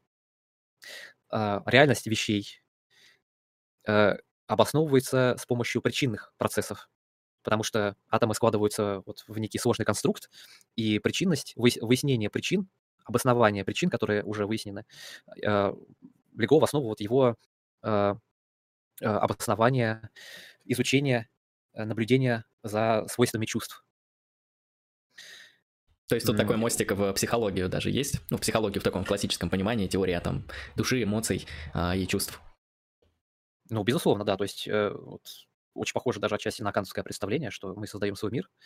Э, для, например, он говорит, если расположить объект определенным образом на определенном свете, то он будет э, выглядеть соответствующим образом, со соответствующим свойством, например, красным. Э, это такая вот э, как бы пленка, такой нанос, природный нанос на атомы, который формирует их э, свойства, например, для глаза.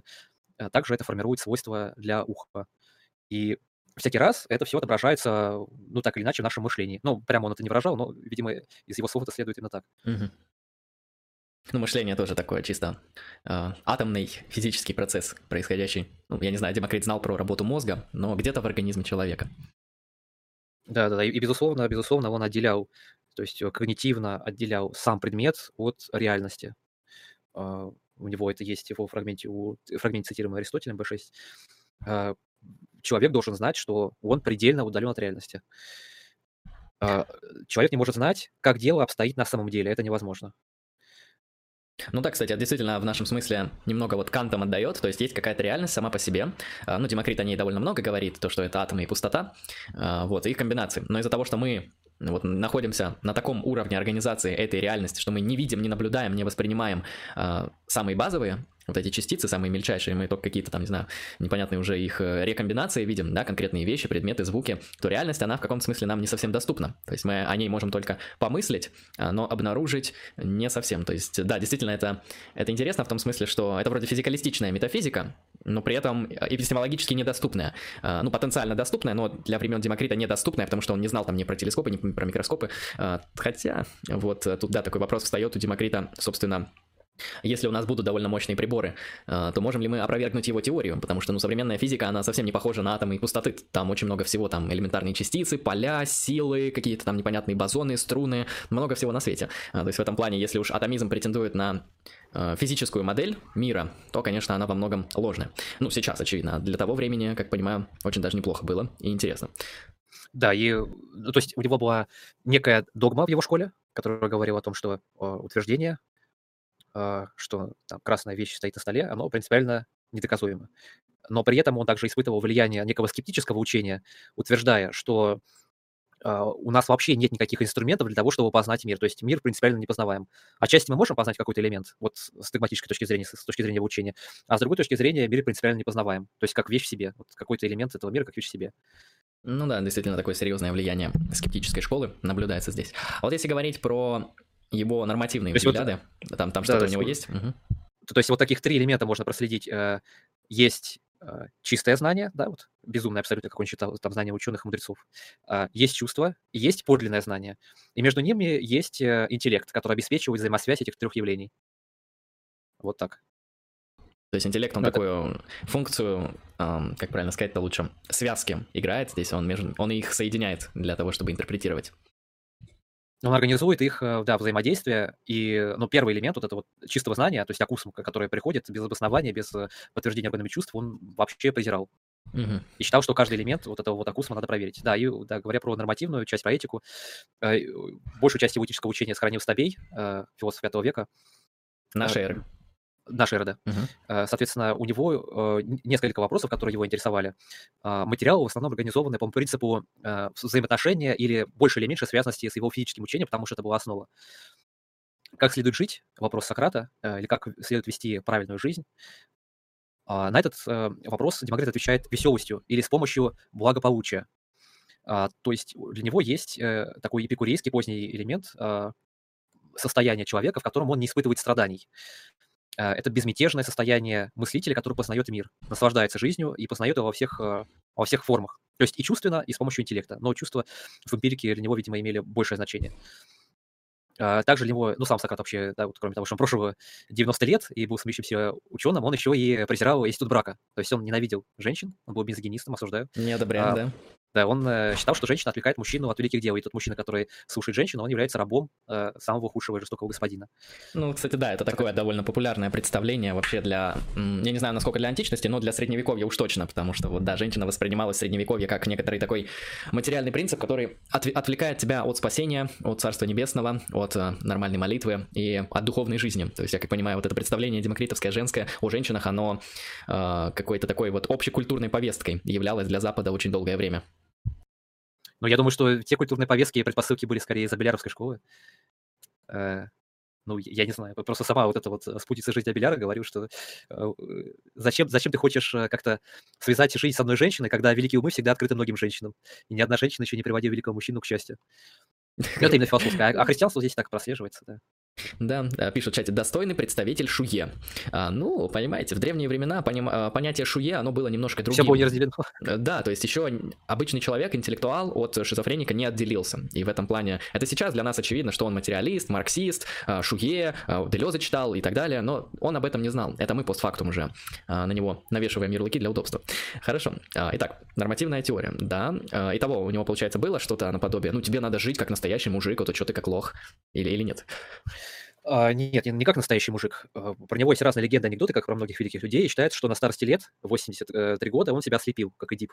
Потому что, мол, говорит он, «Э, я не могу больше видеть на глупость, э, видеть глупость людей, смотреть на людскую, а, людские пороки. У него было также еще и понятие стыда некого. Как знаете, вот у Дотса было общество стыда, общество вины. Соответственно, общество стыда — это когда ты стесняешься перед окружающими, что ты сделаешь что-то не то, да, и вот и поэтому э, ты хочешь, чтобы слава тебе жила в веках.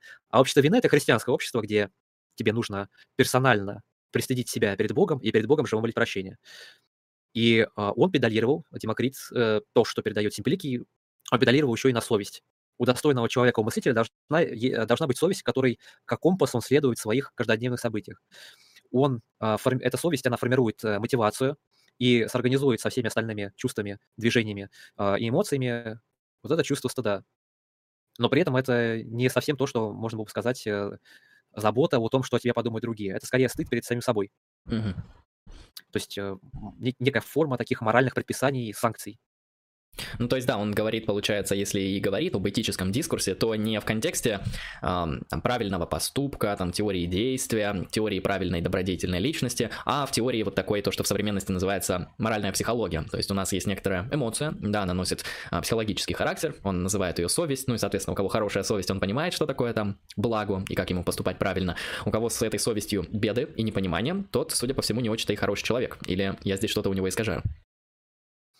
Э, да, как-то так. И, и учитывая, что он был эгоистом, ну, то есть, очевидно, он формировал этот дискурс вокруг себя и мог говорить только за себя, потому что чужая душа потемка. Ну, не то, что это философский зомби, это скорее просто недостаток э, эмпирики, в принципе, трудно познать другого человека. А, есть проблема, которой он посвящает довольно значительное время со своими учениками, потому что если ты эгоист, то почему другой человек должен тебя слушать? Логически, а, если на первое место ставится эгоистическое чувство, то э, как объяснить, как передать человеку, как позволить другому человеку принять эту информацию э, без соответствующего личного интереса. А это, говорит Демокрит, э, осуществляется за счет э, общепринятых моральных заповедей, которые э, лежат вот это в, в способе передачи, в способе команды от твоего мозга, там, или, условно говоря, от твоего внутреннего «я» тебе через вот эту санкцию моральную. Которая Отстающую. устанавливается обществом. Ну, в обществе существует как норматив. Да, да. Угу. Ну, я как эксперт в метаэтике, ну как, я как исследователь метаэтики скажу, что, судя по всему, его метаэтические взгляды включают в себя а, культурный субъективизм. То есть моральные факты есть, но они а, зависят условно. от культуры. Да, номос, то, что называлось. Угу. Условность или закон, или номос. Вот, культурный и конкретный. А, так, отлично. У нас что-то еще по Демокриту есть? Потому что если нет, то я бы по чуть-чуть переходил к чтению чата. Тут вроде есть интересные вопросы. А, по Демокриту, да, еще немножко про его вот эту вот э, различность э, с другими атомистами и с самим Левкипом, потому что многие приписывают Демокриту или Левкипу то, что они не говорили. А, Демокрит и Левкип были несколько различны в понимании самого атома, потому что Левкип считал, что атом а, неделим из-за малого размера, а Демокрит говорил, что его нельзя раздробить на части. То есть mm-hmm. в этом атомисты разных направлений расходятся. Э, атом вот опять-таки, как мы сказали, не разрезаем, и от, от, отличается э, твердостью, которую нельзя перебороть. При этом у Левкипа атом э, можно соединить, и, по всей видимости, атомарная структура представляла у себя некую магнетическую цепочку. То есть э, электромагнитные или какие-то такие вот взаимодействия между ними происходили. Но это, это все намеками, это вообще не относится, на самом деле, к томизму, это больше относится к писателям, которые так предполагали. А, по крайней мере, у Демокрита это все артикулировано. У Демокрита пространство само несколько сложнее, чем у Левкипа, и оно представляет из себя не реальность, то есть УК-Н, которая обладает элементами взаимодействия, то есть атомами. А, соответственно, Левкип это себе мыслил как а, подлинно существующее пространство, заполненное пустотой, которое было реальностью, в котором существует, э, соответственно, вот это вот э, магнетическое в кавычках движение. А, это там или, просто пустота кинон, или место топос. И философия Демокрита, она всеобъемлющая, она охватывает очень многие э, элементы жизни человека, она и в этике, она и повсюду, а Левкип занимался исключительно атомистикой. Да, вот, наверное, так можно еще разгра- разграничить этих разных людей. Ну и, соответственно, пару слов можно сказать про атомистов, э, их наследников. Мгм, да. Э, Демокрит обосновал школу, в которой вот родились замечательные атомисты будущих поколений. Это Метродор Хиоский, Анаксарх, там, э, которые в большей части использовали его философию, его физику для формирования будущей э, перипатетики. А Отчасти они повлияли также и на развитие стойков. Ну, моральная часть была развита больше. Вот у того же Навсифана она развивалась как элемент э, цельного учения об защите логических аргументов. То есть физика, ее непреложная сила с помощью аргументации позволяла вывести идеальную модель этики. А, и, ну, на последних э, стадиях, уже ко временам Эпикура, э, его учение полностью выродилось в некое такое вот этическое, материалистическое учение соединившись потом с Эпикуром, с гедонизмом и так далее. Хотя вот сам Эпикур, как мы вначале говорили, очень его э, не любил. Ну да, Эпикур. Эпикур вообще интересный мыслитель, то есть он такой чистый, вроде как физикалист, но при этом у него, как я понимаю, вот как мы увидели, а, немного другой взгляд на богов, в отличие от Демокрита. Они все же по Эпикуру есть, но имеют там определенную природу, как вот беспристрастность, насколько я помню. А, сами а себе... Угу. Тупо чилят на небесах, отдыхают, никому не мешают, в том числе себе. И, соответственно, да, вот это вот этика гедонизма, да, из которой потом выродится, появится этика утилитаризма, одна из самых современных и самых популярных нормативных этических систем, которые по факту являются просто развитием гедонистических идей того же Эпикура и других мыслителей подобного рода. То есть в этом плане, да, Эпикур, Эпикур интересен. Ну и, наверное, он один из первых э, вот эти эм, размышления о смерти поднял. Я вот не помню, у кого-то было вообще похожее, помимо Эпикура, о том, что смерть, она нам просто недоступна вообще ни в каком виде. когда-то есть смерти нет, когда смерти есть, тебя нет? Да-да-да, то есть смерть это то, что то, с чем ты не встретишься. То есть в каком-то смысле смерти действительно для тебя не существует, что очень забавно. А, хотя если почитать какую-нибудь философию Хайдегера, почитать, как экзистирует дизайн у него, как он проводит аналитику, то, наверное, смерть а, и время, ну, точнее, время, наверное, как условие перед смертью, это вообще все, что есть для этого дизайна, и то, что определяет его таким, как, какой он есть. То есть в каком-то смысле смерть, она, ее вроде нет, ты ее не встретишь, но это единственная штука, которой нет, которая тебя определяет, как таковой ты есть. Вот что такое континентальная философия. А, то, то, чего нет, влияет на тебя больше, чем что-либо. И это интересно. А, хорошо, я тут вот несколько вопросов из чата выцепил. Хотелось бы узнать про гостя. Кто такой? Чем знаменит? А, слушайте, ну, стараюсь быть скромным, так что особо сказать-то нечего. Да, ну, можно, можно Если что, если что, я не философ, надо было сразу рассказать, я историк-архивист, э, вот, учился в историко-архивном институте в Москве. А у меня работа больше по античности, связанная с источниками, то есть работа с источниками, работа с архивами какими-то, публикациями, с библиографией. А, знаменит, наверное, тем, что вот было много самих стримов с такими интересными людьми, как Андрей Леван. Вот. Ну, не знаю, там с Армелевским, с э, кого еще привести, с тем же Николаем Росом, который у вас недавно на канале был. А, так вот у нас свой канал, который посвящен по большей части искусству и истории. Вот, да, если что, подписывайтесь, ссылка вроде как рабочая есть в описании. Если побилась, то я потом ее поменяю. А, так, следующий, следующий вопрос. А, ну, это, наверное, комментарий даже. Вот персы, норм пацаны были, пока всякими религиями не заболели. А, ну, я не, не эксперт в Персии, я не знаю, являешься ли ты экспертом в Персии, но, по-моему, у персов там всегда какая-то религиозность была, то есть... А, Слушайте, да, Андрей, я извиняюсь. Угу. Вы напишите, знаете кому? По не радио. Вот это настоящий интересный человек, который мог бы вам рассказать про Восток и про религии. Я думаю, что всем здесь присутствующим было бы тоже интересно. А, он как-то вроде в последнее время так не особо выпускает, но попробуйте с ним как-то связаться, договориться, это вообще было бы супер. Я смотрел как, какую-то часть видосов на Пони Радио по а, как раз-таки религии, там религиоведческий у них был плейлист, у них очень много плейлистов, что довольно интересно. Они в таком лайтовом виде рассказывают интересные вещи. Ну, если на контакт выходит человек, то я бы с удовольствием, конечно, пригласил, потому что uh, why not, why not, интересный контент, Попробуйте. это нужно воспроизводить. Uh, персы, насколько я знаю, из моей вот э, специализации, в древности персы были примерно такими же ребятами, как они были и в классическое время античности.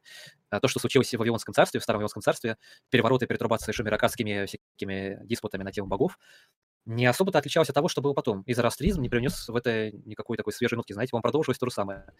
Просто в, в один момент по империи скакали такие янычары, башибузуки с большими саблями, которые резали головы людей, которые не соблюдали э, заповеди Ахура Мазда. Это действительно. Но это не особо повлияло. То есть, э, мне кажется, даже сам Александр, завоевавший Персию, он-то и тоже не против всех этих восточных течений. А потом помните, что случилось в Римской империи, когда туда попала Митра, попал Митра, попали всякие восточные матери, э, Элла Габалы, э, ну и Иисуса Христы тоже попали туда. Ну, понимаете. Мимо проходили, да, так случайненько попали. Это интересно. Да. А, да, про персов. Все нормально с персами, там как все было, так и осталось, может быть, даже до современности. А задавайте, если что, свои вопросы из чата. Сейчас мы пройдемся по старым и потом перейдем к новым вопросам из чата, так что вас, ваше время пришло. И всем привет, кто подошел. А, можно отобразить атом в понятиях а, это все? Я, я, я, да, я так думаю, то есть, э, ну, понятие, наверное, имеется в виду, то есть выделить какие-то необходимые достаточные условия, свойства этого объекта. Ну, мы что-то, судя по, по Демокриту, он что-то выделяет, но, в принципе, атомы, они во многом эпистемологически недоступны. То есть, кроме того, что это какие-то базовые физические элементы реальности, находящиеся в пустоте, а, разных форм и движущиеся, наверное, мы ничего-то и не знаем больше. Знаете, в чем самая большая проблема? Всей видимости, в его сочинении о природе э, был его приход к этой теории и как он в итоге пришел к тому, что атомы есть. Ну, я, я не думаю, что он, извините, это все подрезал. Скорее всего, у него была такая концепция, что вначале представил себе возможность существования некого сложного объекта, начиненного маленькими элементами, потому что после смерти тела, например, распадается на разные элементы, угу. э, все распадается, там есть эрозия почвы, которая в Греции тоже была значительной. Соответственно, раз все изменяется, значит, есть, э, но при этом ничего не разрушается тотально, значит, есть некие элементы, которые пересоздают эту реальность в физическом плане. Просто мы ее не можем достаточно точно оттестировать.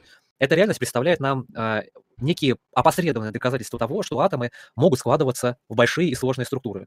Эти сложные структуры он взял э, за эмпирическую данность, из этой эмпирической данности он вычленил свойства этой структуры, а именно неразрезаемость, вечность и э, движение. То есть изначально вот это вот за счет скопления, да, вот ну, так, так уж получается, за счет скопления это движение, без всякого перводвигателя.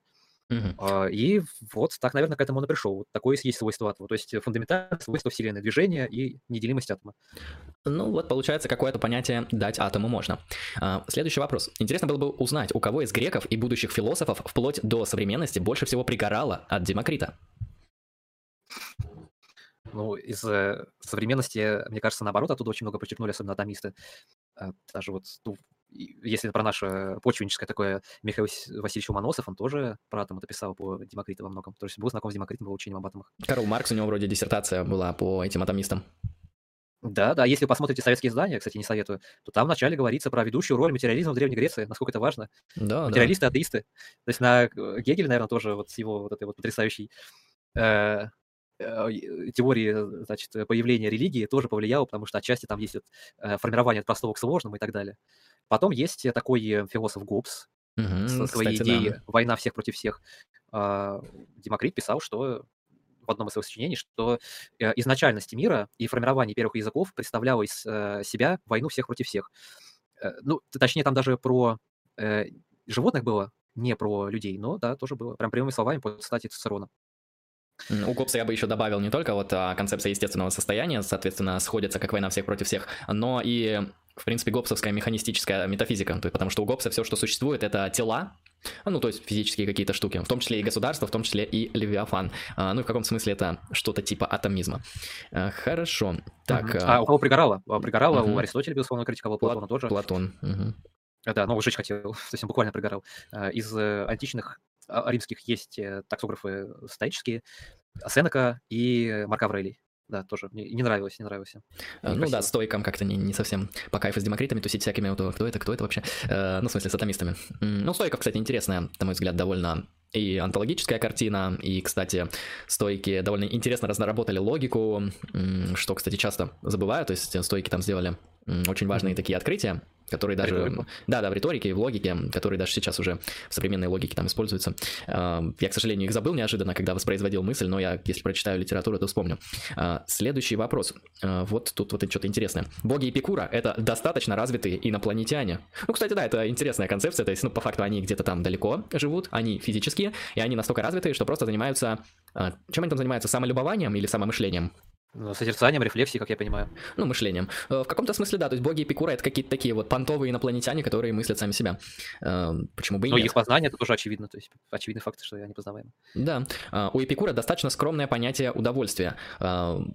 Ну, кстати, я не помню, насколько Эпикур проясняет, что он имеет в виду под удовольствиями. Он, по-моему, это вводит как базовые посылки, то есть нам надо действовать так, чтобы э, уменьшать количество страданий и несчастий и увеличивать количество удовольствий. Ну, или если не увеличивать, то просто уменьшать страдания, потому что сам Эпикур, он то, что называется апофатический гедонист, то есть он считает, что нам скорее не нужно максимизировать удовольствие, а нужно уменьшать страдания.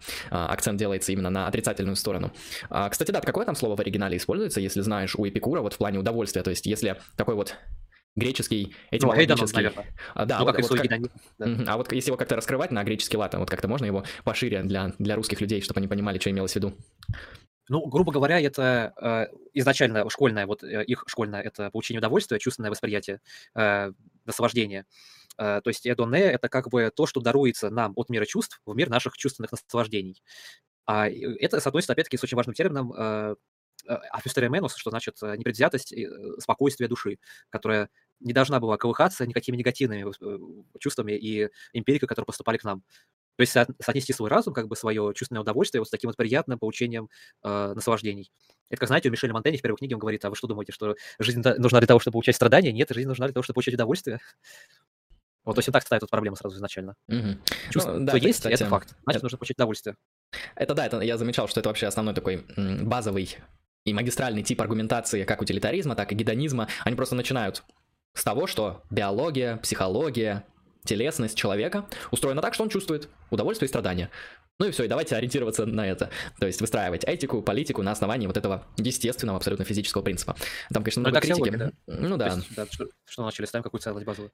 Тут единственное, что они встречаются с гильотиной Юма, и им надо преодолевать ее как-то. У утилитаристов, по-моему... У утилитаристов она либо не преодолевается, то есть просто вводится отдельная посылка долженствования о том, что нужно максимизировать счастье людей. Максимальное счастье для максимального количества людей. Это не выводится из сущего, оно просто как должное постулируется и все. А вот у гедонистов уже посложнее, потому что гедонисты, они начинают с того, что мы как бы чувствуем удовольствие и страдания, и поэтому нам должно поступать так, чтобы увеличивать удовольствие. Вот это уже прямой вывод из сущего должного, и тут нужно как-то это обосновывать, как-то обходить гильотину Юма, иначе будут проблемы. А, или проблема. А, хорошо, вот тут интересно. Да, и, и безусловно, это, это еще соотносится с понятием счастья. Я удай ему нет. Потому что счастье, да. оно оно не совсем выводится из чувств, оно скорее рождается из атараксии, из отнесения наших чувственных потребностей аксиологически с тем, что мы представляем из себя в этом мире. То есть э, буквально, если так сводить это к простоте, то нет свободы личной, есть только одна свобода. Она и внешняя, и внутренняя. Не может, нельзя быть свободным рабом. То есть в душе. Аргумент. У стоиков, кстати, можно быть свободным рабом, потому что ты можешь родиться рабом, но ты можешь действовать добродетельно и поступать всегда правильно, и ты в этом плане будешь реализовывать свою этическую свободу. А, ну, стойки, я напомню, один из стойков был рабом, вольно отпущенным, поэтому стоицизм — это такая очень эгалитарная религия, ну, не религия, а философия, учение. А, плюс в стоицизме есть еще космополитизм, то есть это еще один такой логический шаг к эгалитаризму, что, в принципе, круто. Да, еще у киников есть. Да, да, у киники вообще замечательные. Жаль, тексты не дошли. Мне иногда кажется, что вот подобные течения, типа киников, типа хип хиппи в Америке, то есть которые вот ратуют за какую-то естественность, антицивилизационность, вот они почему-то забывают написать какую-то доктрину своего учения. То есть я, конечно, понимаю, лучше показать действием, делом, в чем заключается твоя философия. Но знаете, один философский трактат, который прояснит базовые положения вашей системы, он явно не будет лишним. И если бы хотя бы один киник написал, что такое кинизм, а не просто, сами понимаете, что делал на площади, э, возможно, было бы больше последователей. Поэтому позаботьтесь о будущем своих идей, э, если так собираетесь заниматься.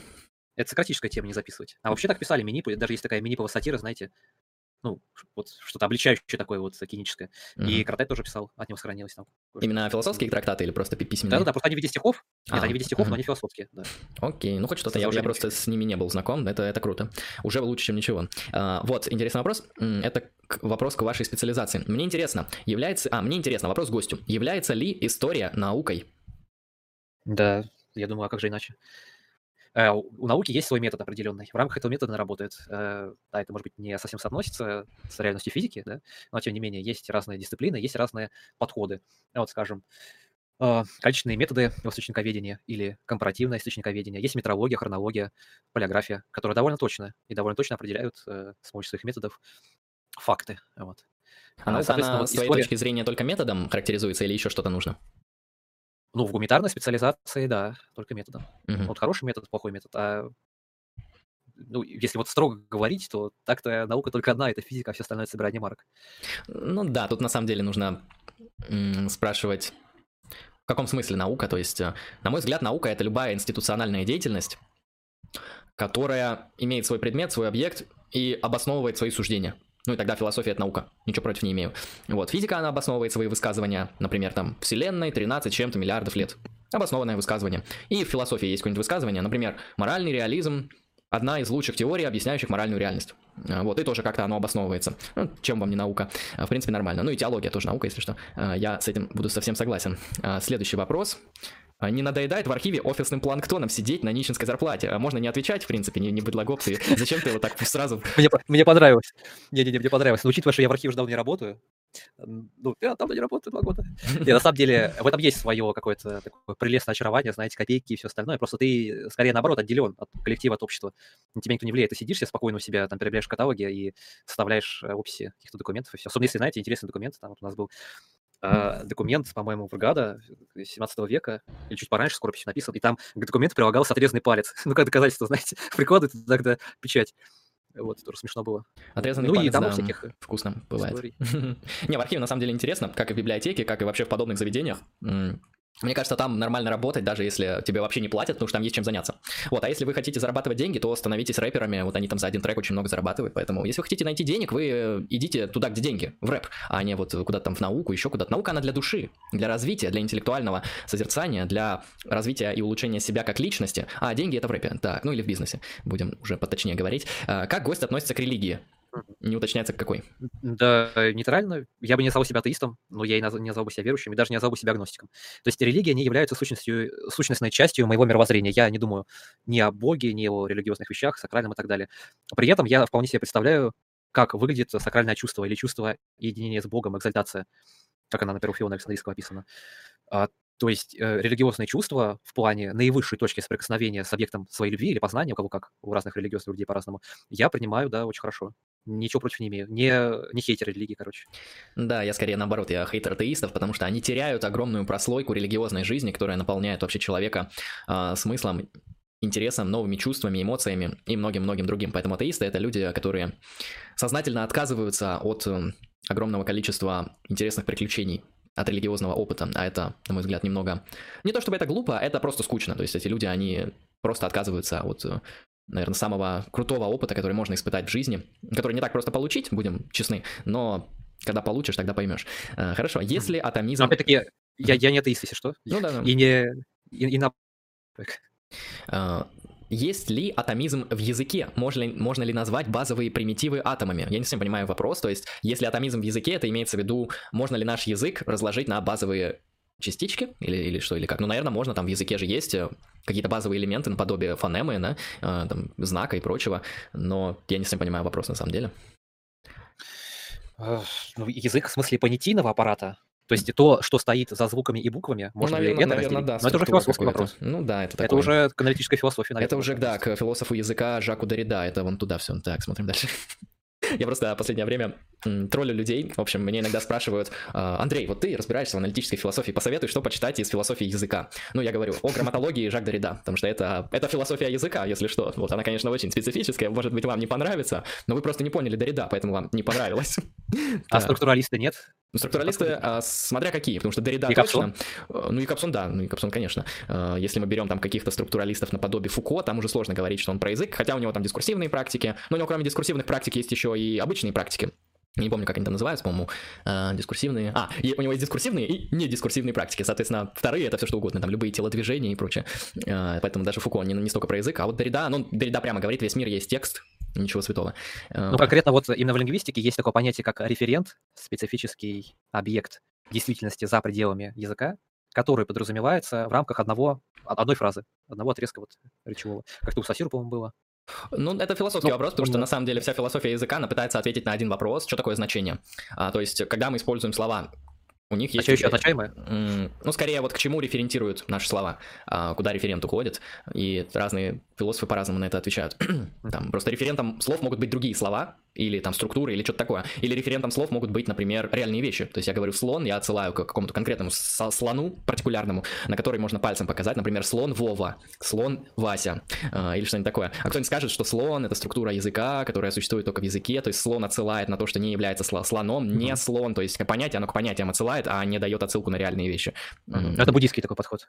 Да, это будто наверное. Я просто не, не это в буддизме не видел, не разбираюсь, поэтому возможно, возможно. А Делес четко определял, вот, например, он говорит, кружка есть кружка, вот она там синяя, да, красная, желтая, белая, она есть. У нас есть э, мышление. Я мыслю, что я мыслю кружку. И между ними существует непреодолимое пространство, которое называется э, социальным, или как это называется, ну, в общем говоря, оно лежит в социальном аспекте. То, что нас в детстве научили, что кружка – это кружка.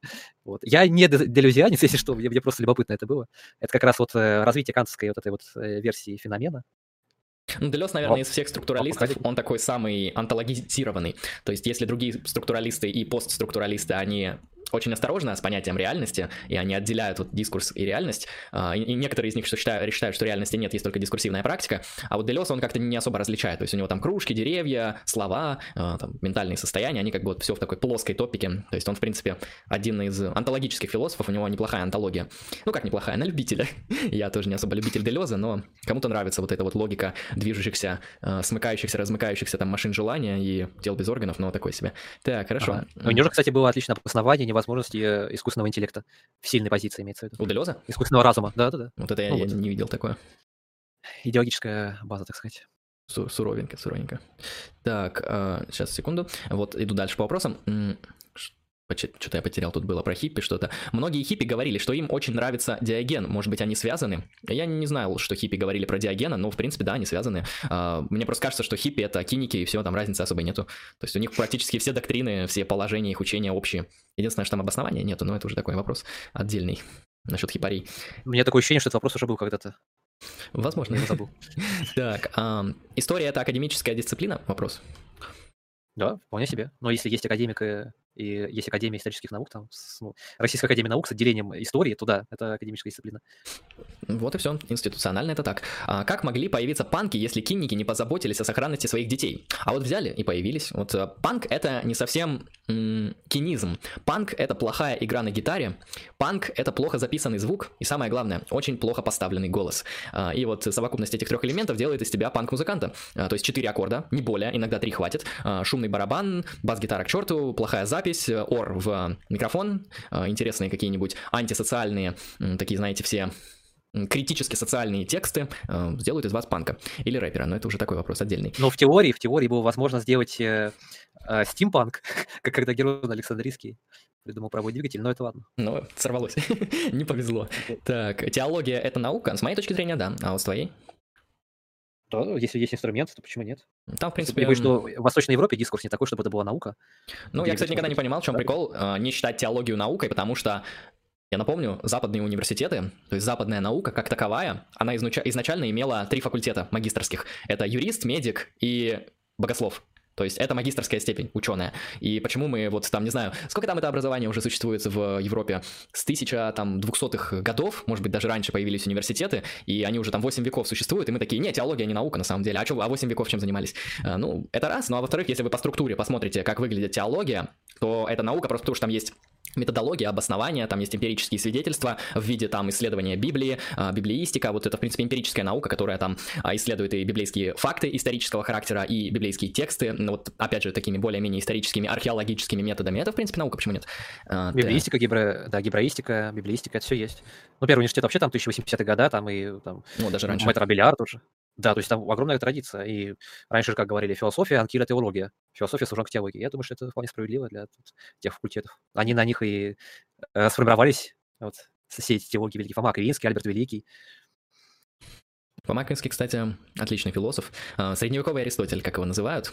Так, что тут еще есть вопросы от уважаемых зрителей? А, панки эти, это эпикурейцы, бог умер, кстати. А, нет, оба утверждения ложные, ничего страшного, бывает, люди ошибаются в чате. Так, наши вузы сделали теологию наукой, только глядя на Запад. Это карго-культ в чистом виде. А в чем проблема? То есть, если российская политическая система решила сделать образовательную систему, как на Западе, почему бы нам не позаимствовать собственно, понимание теологии как науки. То есть в чем беда? А, вы, конечно, можете свою науку развивать, но, как мы видим исторически, наука в России, она изначально была завозная из Запада. То есть э, там первые наши уважаемые ученые, первые наши университеты, они благодаря западным ученым появились, и философам, и другим исследователям. И в этом плане Россия, она, в принципе, следует Западу в очень многих своих э, институтах, в том числе в образовании. И в этом нет никакой проблемы, наоборот, лучше, чем когда-то. Так, судя по Конституции, так, Фома — это средневековый продюсер Иванов. Я не уверен, потому что Потому, потому что почему? Фома, он, у него интересная биография, то есть это был довольно интеллектуальный человек, человек, который очень хорошо учился в своей вот, э, где он там учился, в Ордене, показывал очень невероятные успехи, да, а, в принципе, человек э, за, который за короткий э, промежуток времени, он прожил, по-моему, 54 года, что-то там в районе этого, умер, и он написал очень много текстов, причем эти тексты, они для католической мысли, для католического э, богословия и философии, они до сих пор актуальны, то есть сумма теологии это просто, ну, магнус опум вообще всей католической мысли, и Фома, Фома хороший, Фома молодец, без Фомы бы не было бы многого. Теория, естественно, да, я назвал... от Фомы идет. Угу в числе, в числе прочих еще назвал бы еще учителя его, Альберта Великого, да, и конечно. Скотта Регену, тоже довольно-таки хороший, неплохой. Читать их а, иногда сложно, только, ну, в принципе. Это особенно Неплохие сколи написал. Да, такие, да, домашние. Э, без Фомы не было бы Еремы. Да, да, так и было. Истина. Не Бедлогов, как всегда, правильно говорить. Хорошо. Так, я чат дочитал. Зрители, если, если что, да, задавайте вопросы, и мы будем по чуть-чуть э, близиться к концу, потому что уже почти три часа э, сидим. Хорошо. Ну, соответственно, я тогда что-нибудь такое организационное спрошу. Планируется у вас какой-то там или контент, там, не знаю, на канале, в паблике или что-то вот такое, чем бы вы могли поделиться?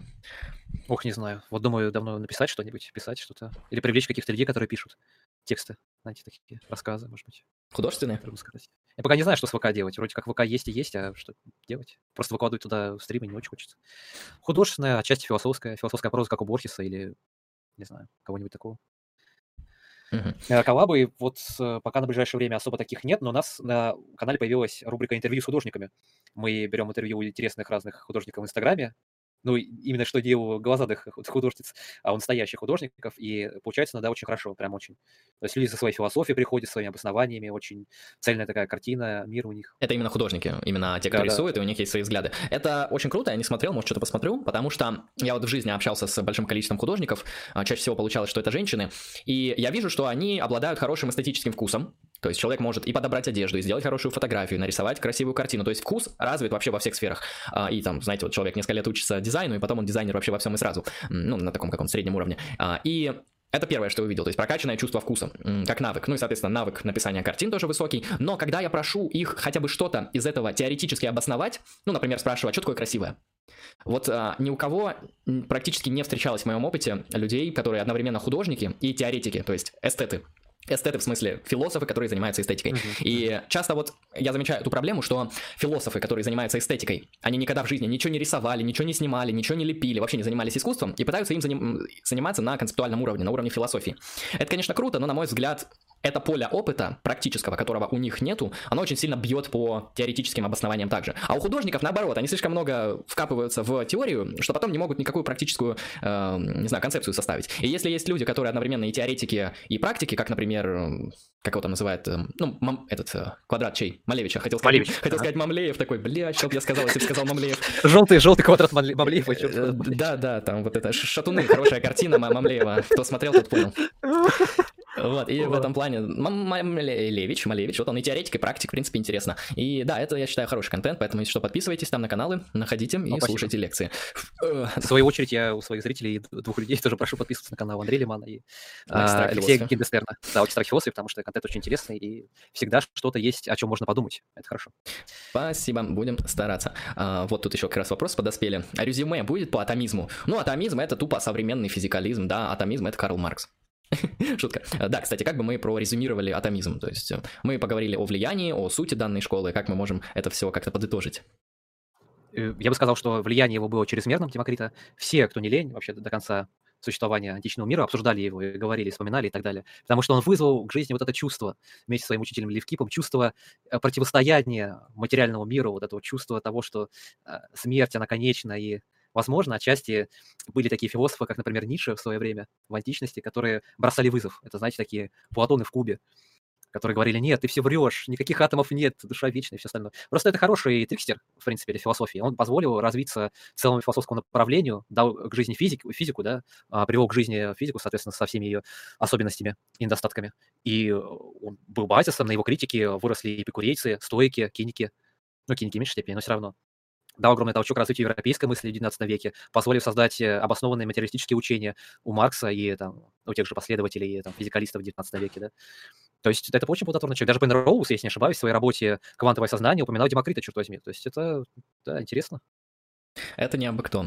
Да, то есть э, греческий атомизм в различных ипостасях оказался влиятельным и интересным, как мы увидели на примере Демокрита, которого мы пытались просто э, разобрать э, вплоть до каждого его элемента. Вот э, пина, да. пинали Демокрита в текст и, и так далее. За каждое слово его заставляли отвечать. Вот тут, кстати, интересный вопрос. Как гость относится к миру идей Платона? Идея движения раньше взаимодействия атомов или все-таки раньше идея самого атома? А, ну, давайте по порядку. Как к миру идей относитесь? Негативно, в принципе. Ну, вообще у меня нет особого такого отношения к Платону, к его потрясающей теории. Просто он факт э, философской жизни Афин, и все. Да, его вот эта вот идеология, да, его схема мира, она потом легла в основу неоплатонического мира, угу. то есть мира Платина и его учеников Ямлиха и так далее. Вот эта картина поинтереснее, потому что единая и пролиферация, прорастание из чувственного мира дальше наверх к, к Тухену, к единому э, нашего чувственного космоса, это интересная позиция. То есть это очень похоже на такой способ э, медитации, как это Марк Аврелия, его же работа называется медитация uh-huh. стоическая. Вот в этом смысле рефлексия такая и поднятие на высокий уровень в плане саморефлексии, прелиминарного э, суждения, это очень круто. А, а в плане вот, ну, самого Платона его идеи не очень. Вот на кого он повлиял, это крутые ребята. А второй вопрос был про идеи, да? А, что, там что, что первично, да, атом или идея атома? У кого? У Демокрита? Ну, наверное, с твоей точки зрения. Ну, тут просто mm. не сказано у кого. Слушайте, ну это поднимает гораздо более глубокую проблему, проблему э, сознания. Uh-huh. То есть вот зачем человеку нужен такой инструмент, как, который мы в фолк-языке называем сознание. Э, видимо, он нужен для того, чтобы эмпирическим путем достигнуть до центра атома, а значит, мысль первичнить атом. Наверное, так, на эти вкратце отвечаю. Хорошо. Мне безумно не нравится фолк определение, э, психологическое определение сознания, но я уж пользуюсь каким есть. Да, психологическое, это, конечно, отдать на откуп феноменологам. А как соотносятся атомы с монадами Лейбница? Ну, во-первых, никак, э, то есть можно сказать, как они похожи. Ну, наверное, они похожи тем, что монад вроде как бесконечное множество, как и атомов, но у Лейбница все намного сложнее, потому что монада это не атом, монада она одновременно и духовная, и физическая, причем монады разные, и монады иерархично, э, гармонично установлены благодаря самой главной монаде, Богу. То есть Бог, как одна из монады, он другие монады, во-первых, создает, во-вторых, их гармонично упорядочивает, создавая мир. И в этом плане Лейбниц, он христианин просто, в отличие от всех атомистов античных, и разница колоссальная. Ну, похоже, наверное, действительно то, что и атомов много, и монад тоже много. Но они скорее соотносятся со сперматическими логосами стоиков. То есть из каждой монады отдельно разворачивается или потенциально может прорасти целая маленькая вселенная, целый маленький космос. Да. А вообще монада не Лейбниц понятие, это понятие Пифагора. То есть это, ну, если про античную монаду говорить, то это э, скорее похоже на единое чем на атом. То есть это, не, э, это, не, это не то, что может быть... Э, это, это то, скорее, что может в себе э, соединять все и при этом быть единым, замкнутым, без всяких там изменений и перетрубаций. Угу. Абсолют. Отлично. Ну, я думаю, на этом будем э, заканчивать. В общем, спасибо, уважаемые зрители, за донаты. Кто там сегодня отправлял донаты, спасибо большое. Спасибо зрители также за интересные вопросы в чате и за комментарии. А спасибо, конечно же, уважаемому гостю за участие, за интересную беседу, за а, развертывание философии атомистов, конкретно Демокрита и не только. А, очень интересно, очень глубоко, я считаю, мы постарались расправиться с этой темой. Люди, которые хотят заняться философией за 5 минут или за 15 минут, очень сильно разочаруются, потому что я видел эти видеоролики, где досократическая философия раскрывается за 10-15 минут, а мы тут одного Демокрита пинали часа два, вот, и в этом плане, в этом плане наш стрим немного другой характер носит, а, интеллектуальный, образовательный, познавательный и так далее. Поэтому, господа дамы, повышайте уровень дискуссии в Восточной Европе, насыщайтесь знаниями, слушайте стримы, Подписывайтесь на каналы гостя, подписывайтесь на канал Extract Philosophy. А, вот, если вам понравилось, конечно, приходите в будущем на стримы. У нас есть не только гостевые контент-стримы, но и обычные стримы, где мы тупо чилим, базарим с вами в чатике, смотрим а, видосики, за которые вы можете отправлять шекели и так далее. То есть такой формат у нас тоже присутствует. Тогда я передам завершительное слово гостю и будем кончать. Да, я очень рад, на самом деле, что в очередной раз у нас получилось сделать коллаб. Вот, Андрей, большое спасибо. А, есть очень много вещей, которые трудно познать, если вы не присовокуплены какой-то школе. Вы знаете, вот если вы будете э, чаще смотреть, чаще подписываться на интересные каналы, вроде канала того же Андрея, э, его коллеги, безусловно, то ну, все мы станем чуть-чуть более интеллектуальными, так или иначе. Э, да, вот. Могу посоветовать еще в качестве литературы, да, ну, это маленький, конечно, такой фрагментик, э, потому что, по большей части, я думаю, что вы, наверное, после нашей душной лекции не станете ничего читать, но, тем не менее, а, первое – это Диоген Лаевский, а, «Биойка и гномай», ну, там вот книга знаменитых ученых-философов. Второе – это Cambridge Companion to Early Greek History и Philosophy. Третье – это The Atomist, uh, Lekip and Democritus. И четвертое – это uh, Oxford Handbook of Presocratic Philosophy четыре замечательные книги, которые вам помогут разобраться в океане непонятного, неведомого языка философии Демокрита Левкипа. Вот, всем большое спасибо, а, большое спасибо каналу и до новых встреч. Да, всем уважаемым зрителям удачи и всем пока.